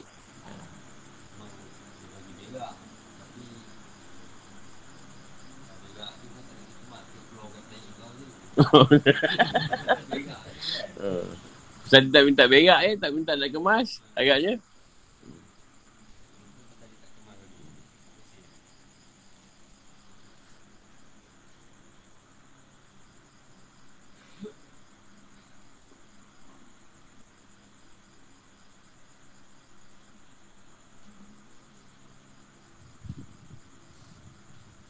Boleh jawab je. Jawapan tu kenyal lah. Bukan ada masalah pun. Jawapan tu tak akan dia beri. Sebab dia punya permi- permintaan dia tu melampaui batas. Ha, boleh juga. Melampau pun. Dengan raja kau minta nak berak. Marah ha. raja. Macam keadaan Tuhan tu, iblis tu Tak payah raja lah. Kita berak tak pelan pun orang bising tau. tak usah lah cerita nak pergi jumpa TMJ, TMJ boleh berak tak? tak payah berak dekat bilik ni, berak depan depan apa lah? Pagar pun ketangkap. Dengan, dengan apa? Askar Jumalan. Ha, apa lagi? Jawapan lain. Memang melampaui batal. Sebab dia baik, dia bagi. Berak lah, tak apa. Tapi kita tangkap pula.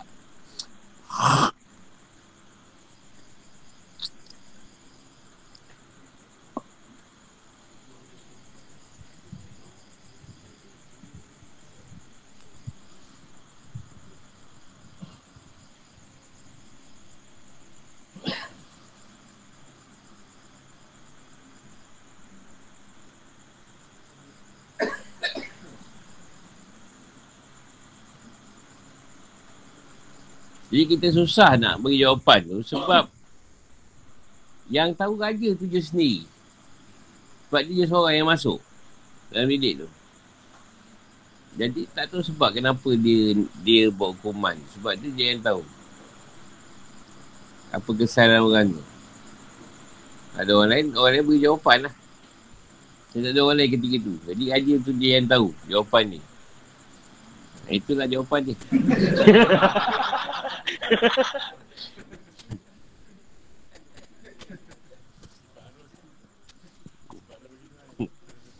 Atau bukan, bukan jawapan dia lagi, jawapan lain lah.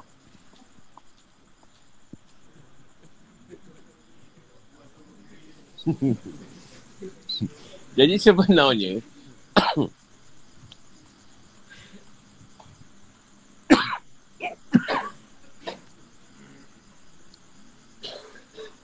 Masa dia dia minta tu benda yang berat. Benda yang susah lah. Atau kita kata atas kita sendiri pun takkan berak kan. Dekat bilik, bilik tidur kita. Jadi bila raja tu dah izinkan satu perintah yang sangat berat tadi. Macam mencemang dudi lah. Dia raja. Selamanya orang minta lain. Minta nak harta, minta nak duit. Dan benda lain lah. Tiba benda yang yang lain daripada yang dia minta yang buruk. Jadi bila dah diberi buat benda buruk tadi, bila raja masuk, dia tak berak pun. Dia tak berak, dia tak sanggup nak berak. Jadi sebab kesalahan tu dia kena hukum bunuh. Memang benda tu baik. Tapi kau dah minta kau kena buat. Jadi tak berak rupanya dekat makam tu. Dekat dekat tempat beradu tu. Jadi sebab tak buat, dia kena juga. Sebab dia dah minta. Raja pun dah izinkan. Tapi kau tak buat, kau dah menghina aku lah. Ingatkan dia tak berak dia dia dia selamat. Tak juga. Kena juga. Ha, tapi tak tahulah dia hukum bunuh ke tak lepas tu. Cuba ceritanya macam tu lah. Yang dia ceritakan.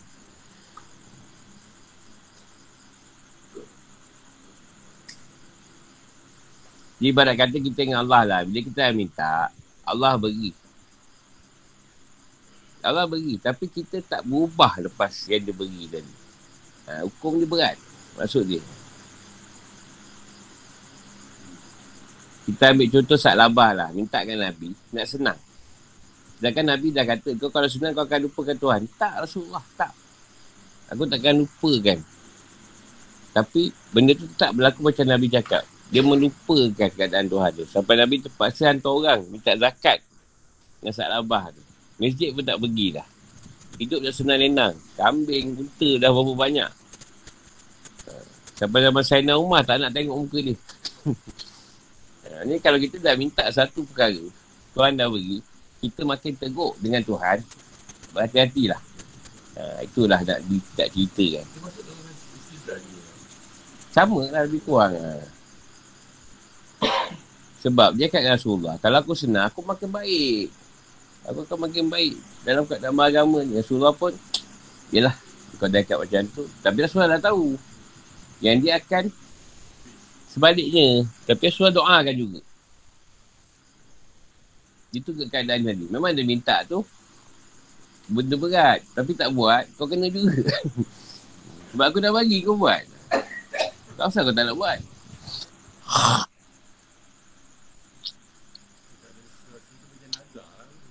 Lebih kurang eh. Lah contoh kita lah. Ni last lah nak buat. Last nak buat benda jahat. Lepas tu kita akan cuci tangan kan. Tapi tak. Lepas buat yang last tadi. Tak selesai juga. Tak cuci tangan lagi. Ha, kena lah. Dia macam dah minta permintaan tu. Ya Allah ni last aku buat. Lepas ni kaya. Aku takkan buat lagi. Dah kaya punya duit banyak lagi buat. Lagi besar dadah ni jual. Lepas tu tangkap hukum gantung lah.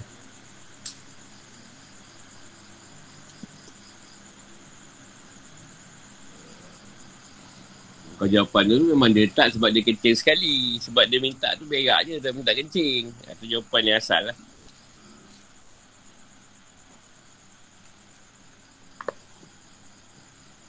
Cuma siamat ada me- menukar. Ha, tu macam tu siamat tukar tu. Di cerita dengan aku dia tukar-tukarkan sikit. Jawapan. Supaya berkaitan dengan, dengan cerita Tuhan. Dengan cerita Rasulullah tu.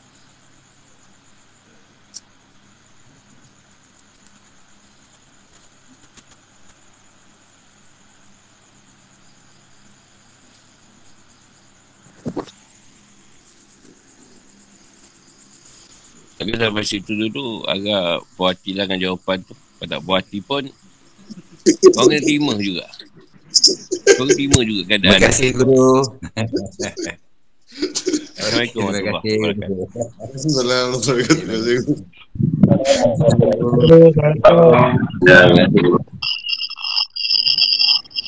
Terima kasih guru. Salam.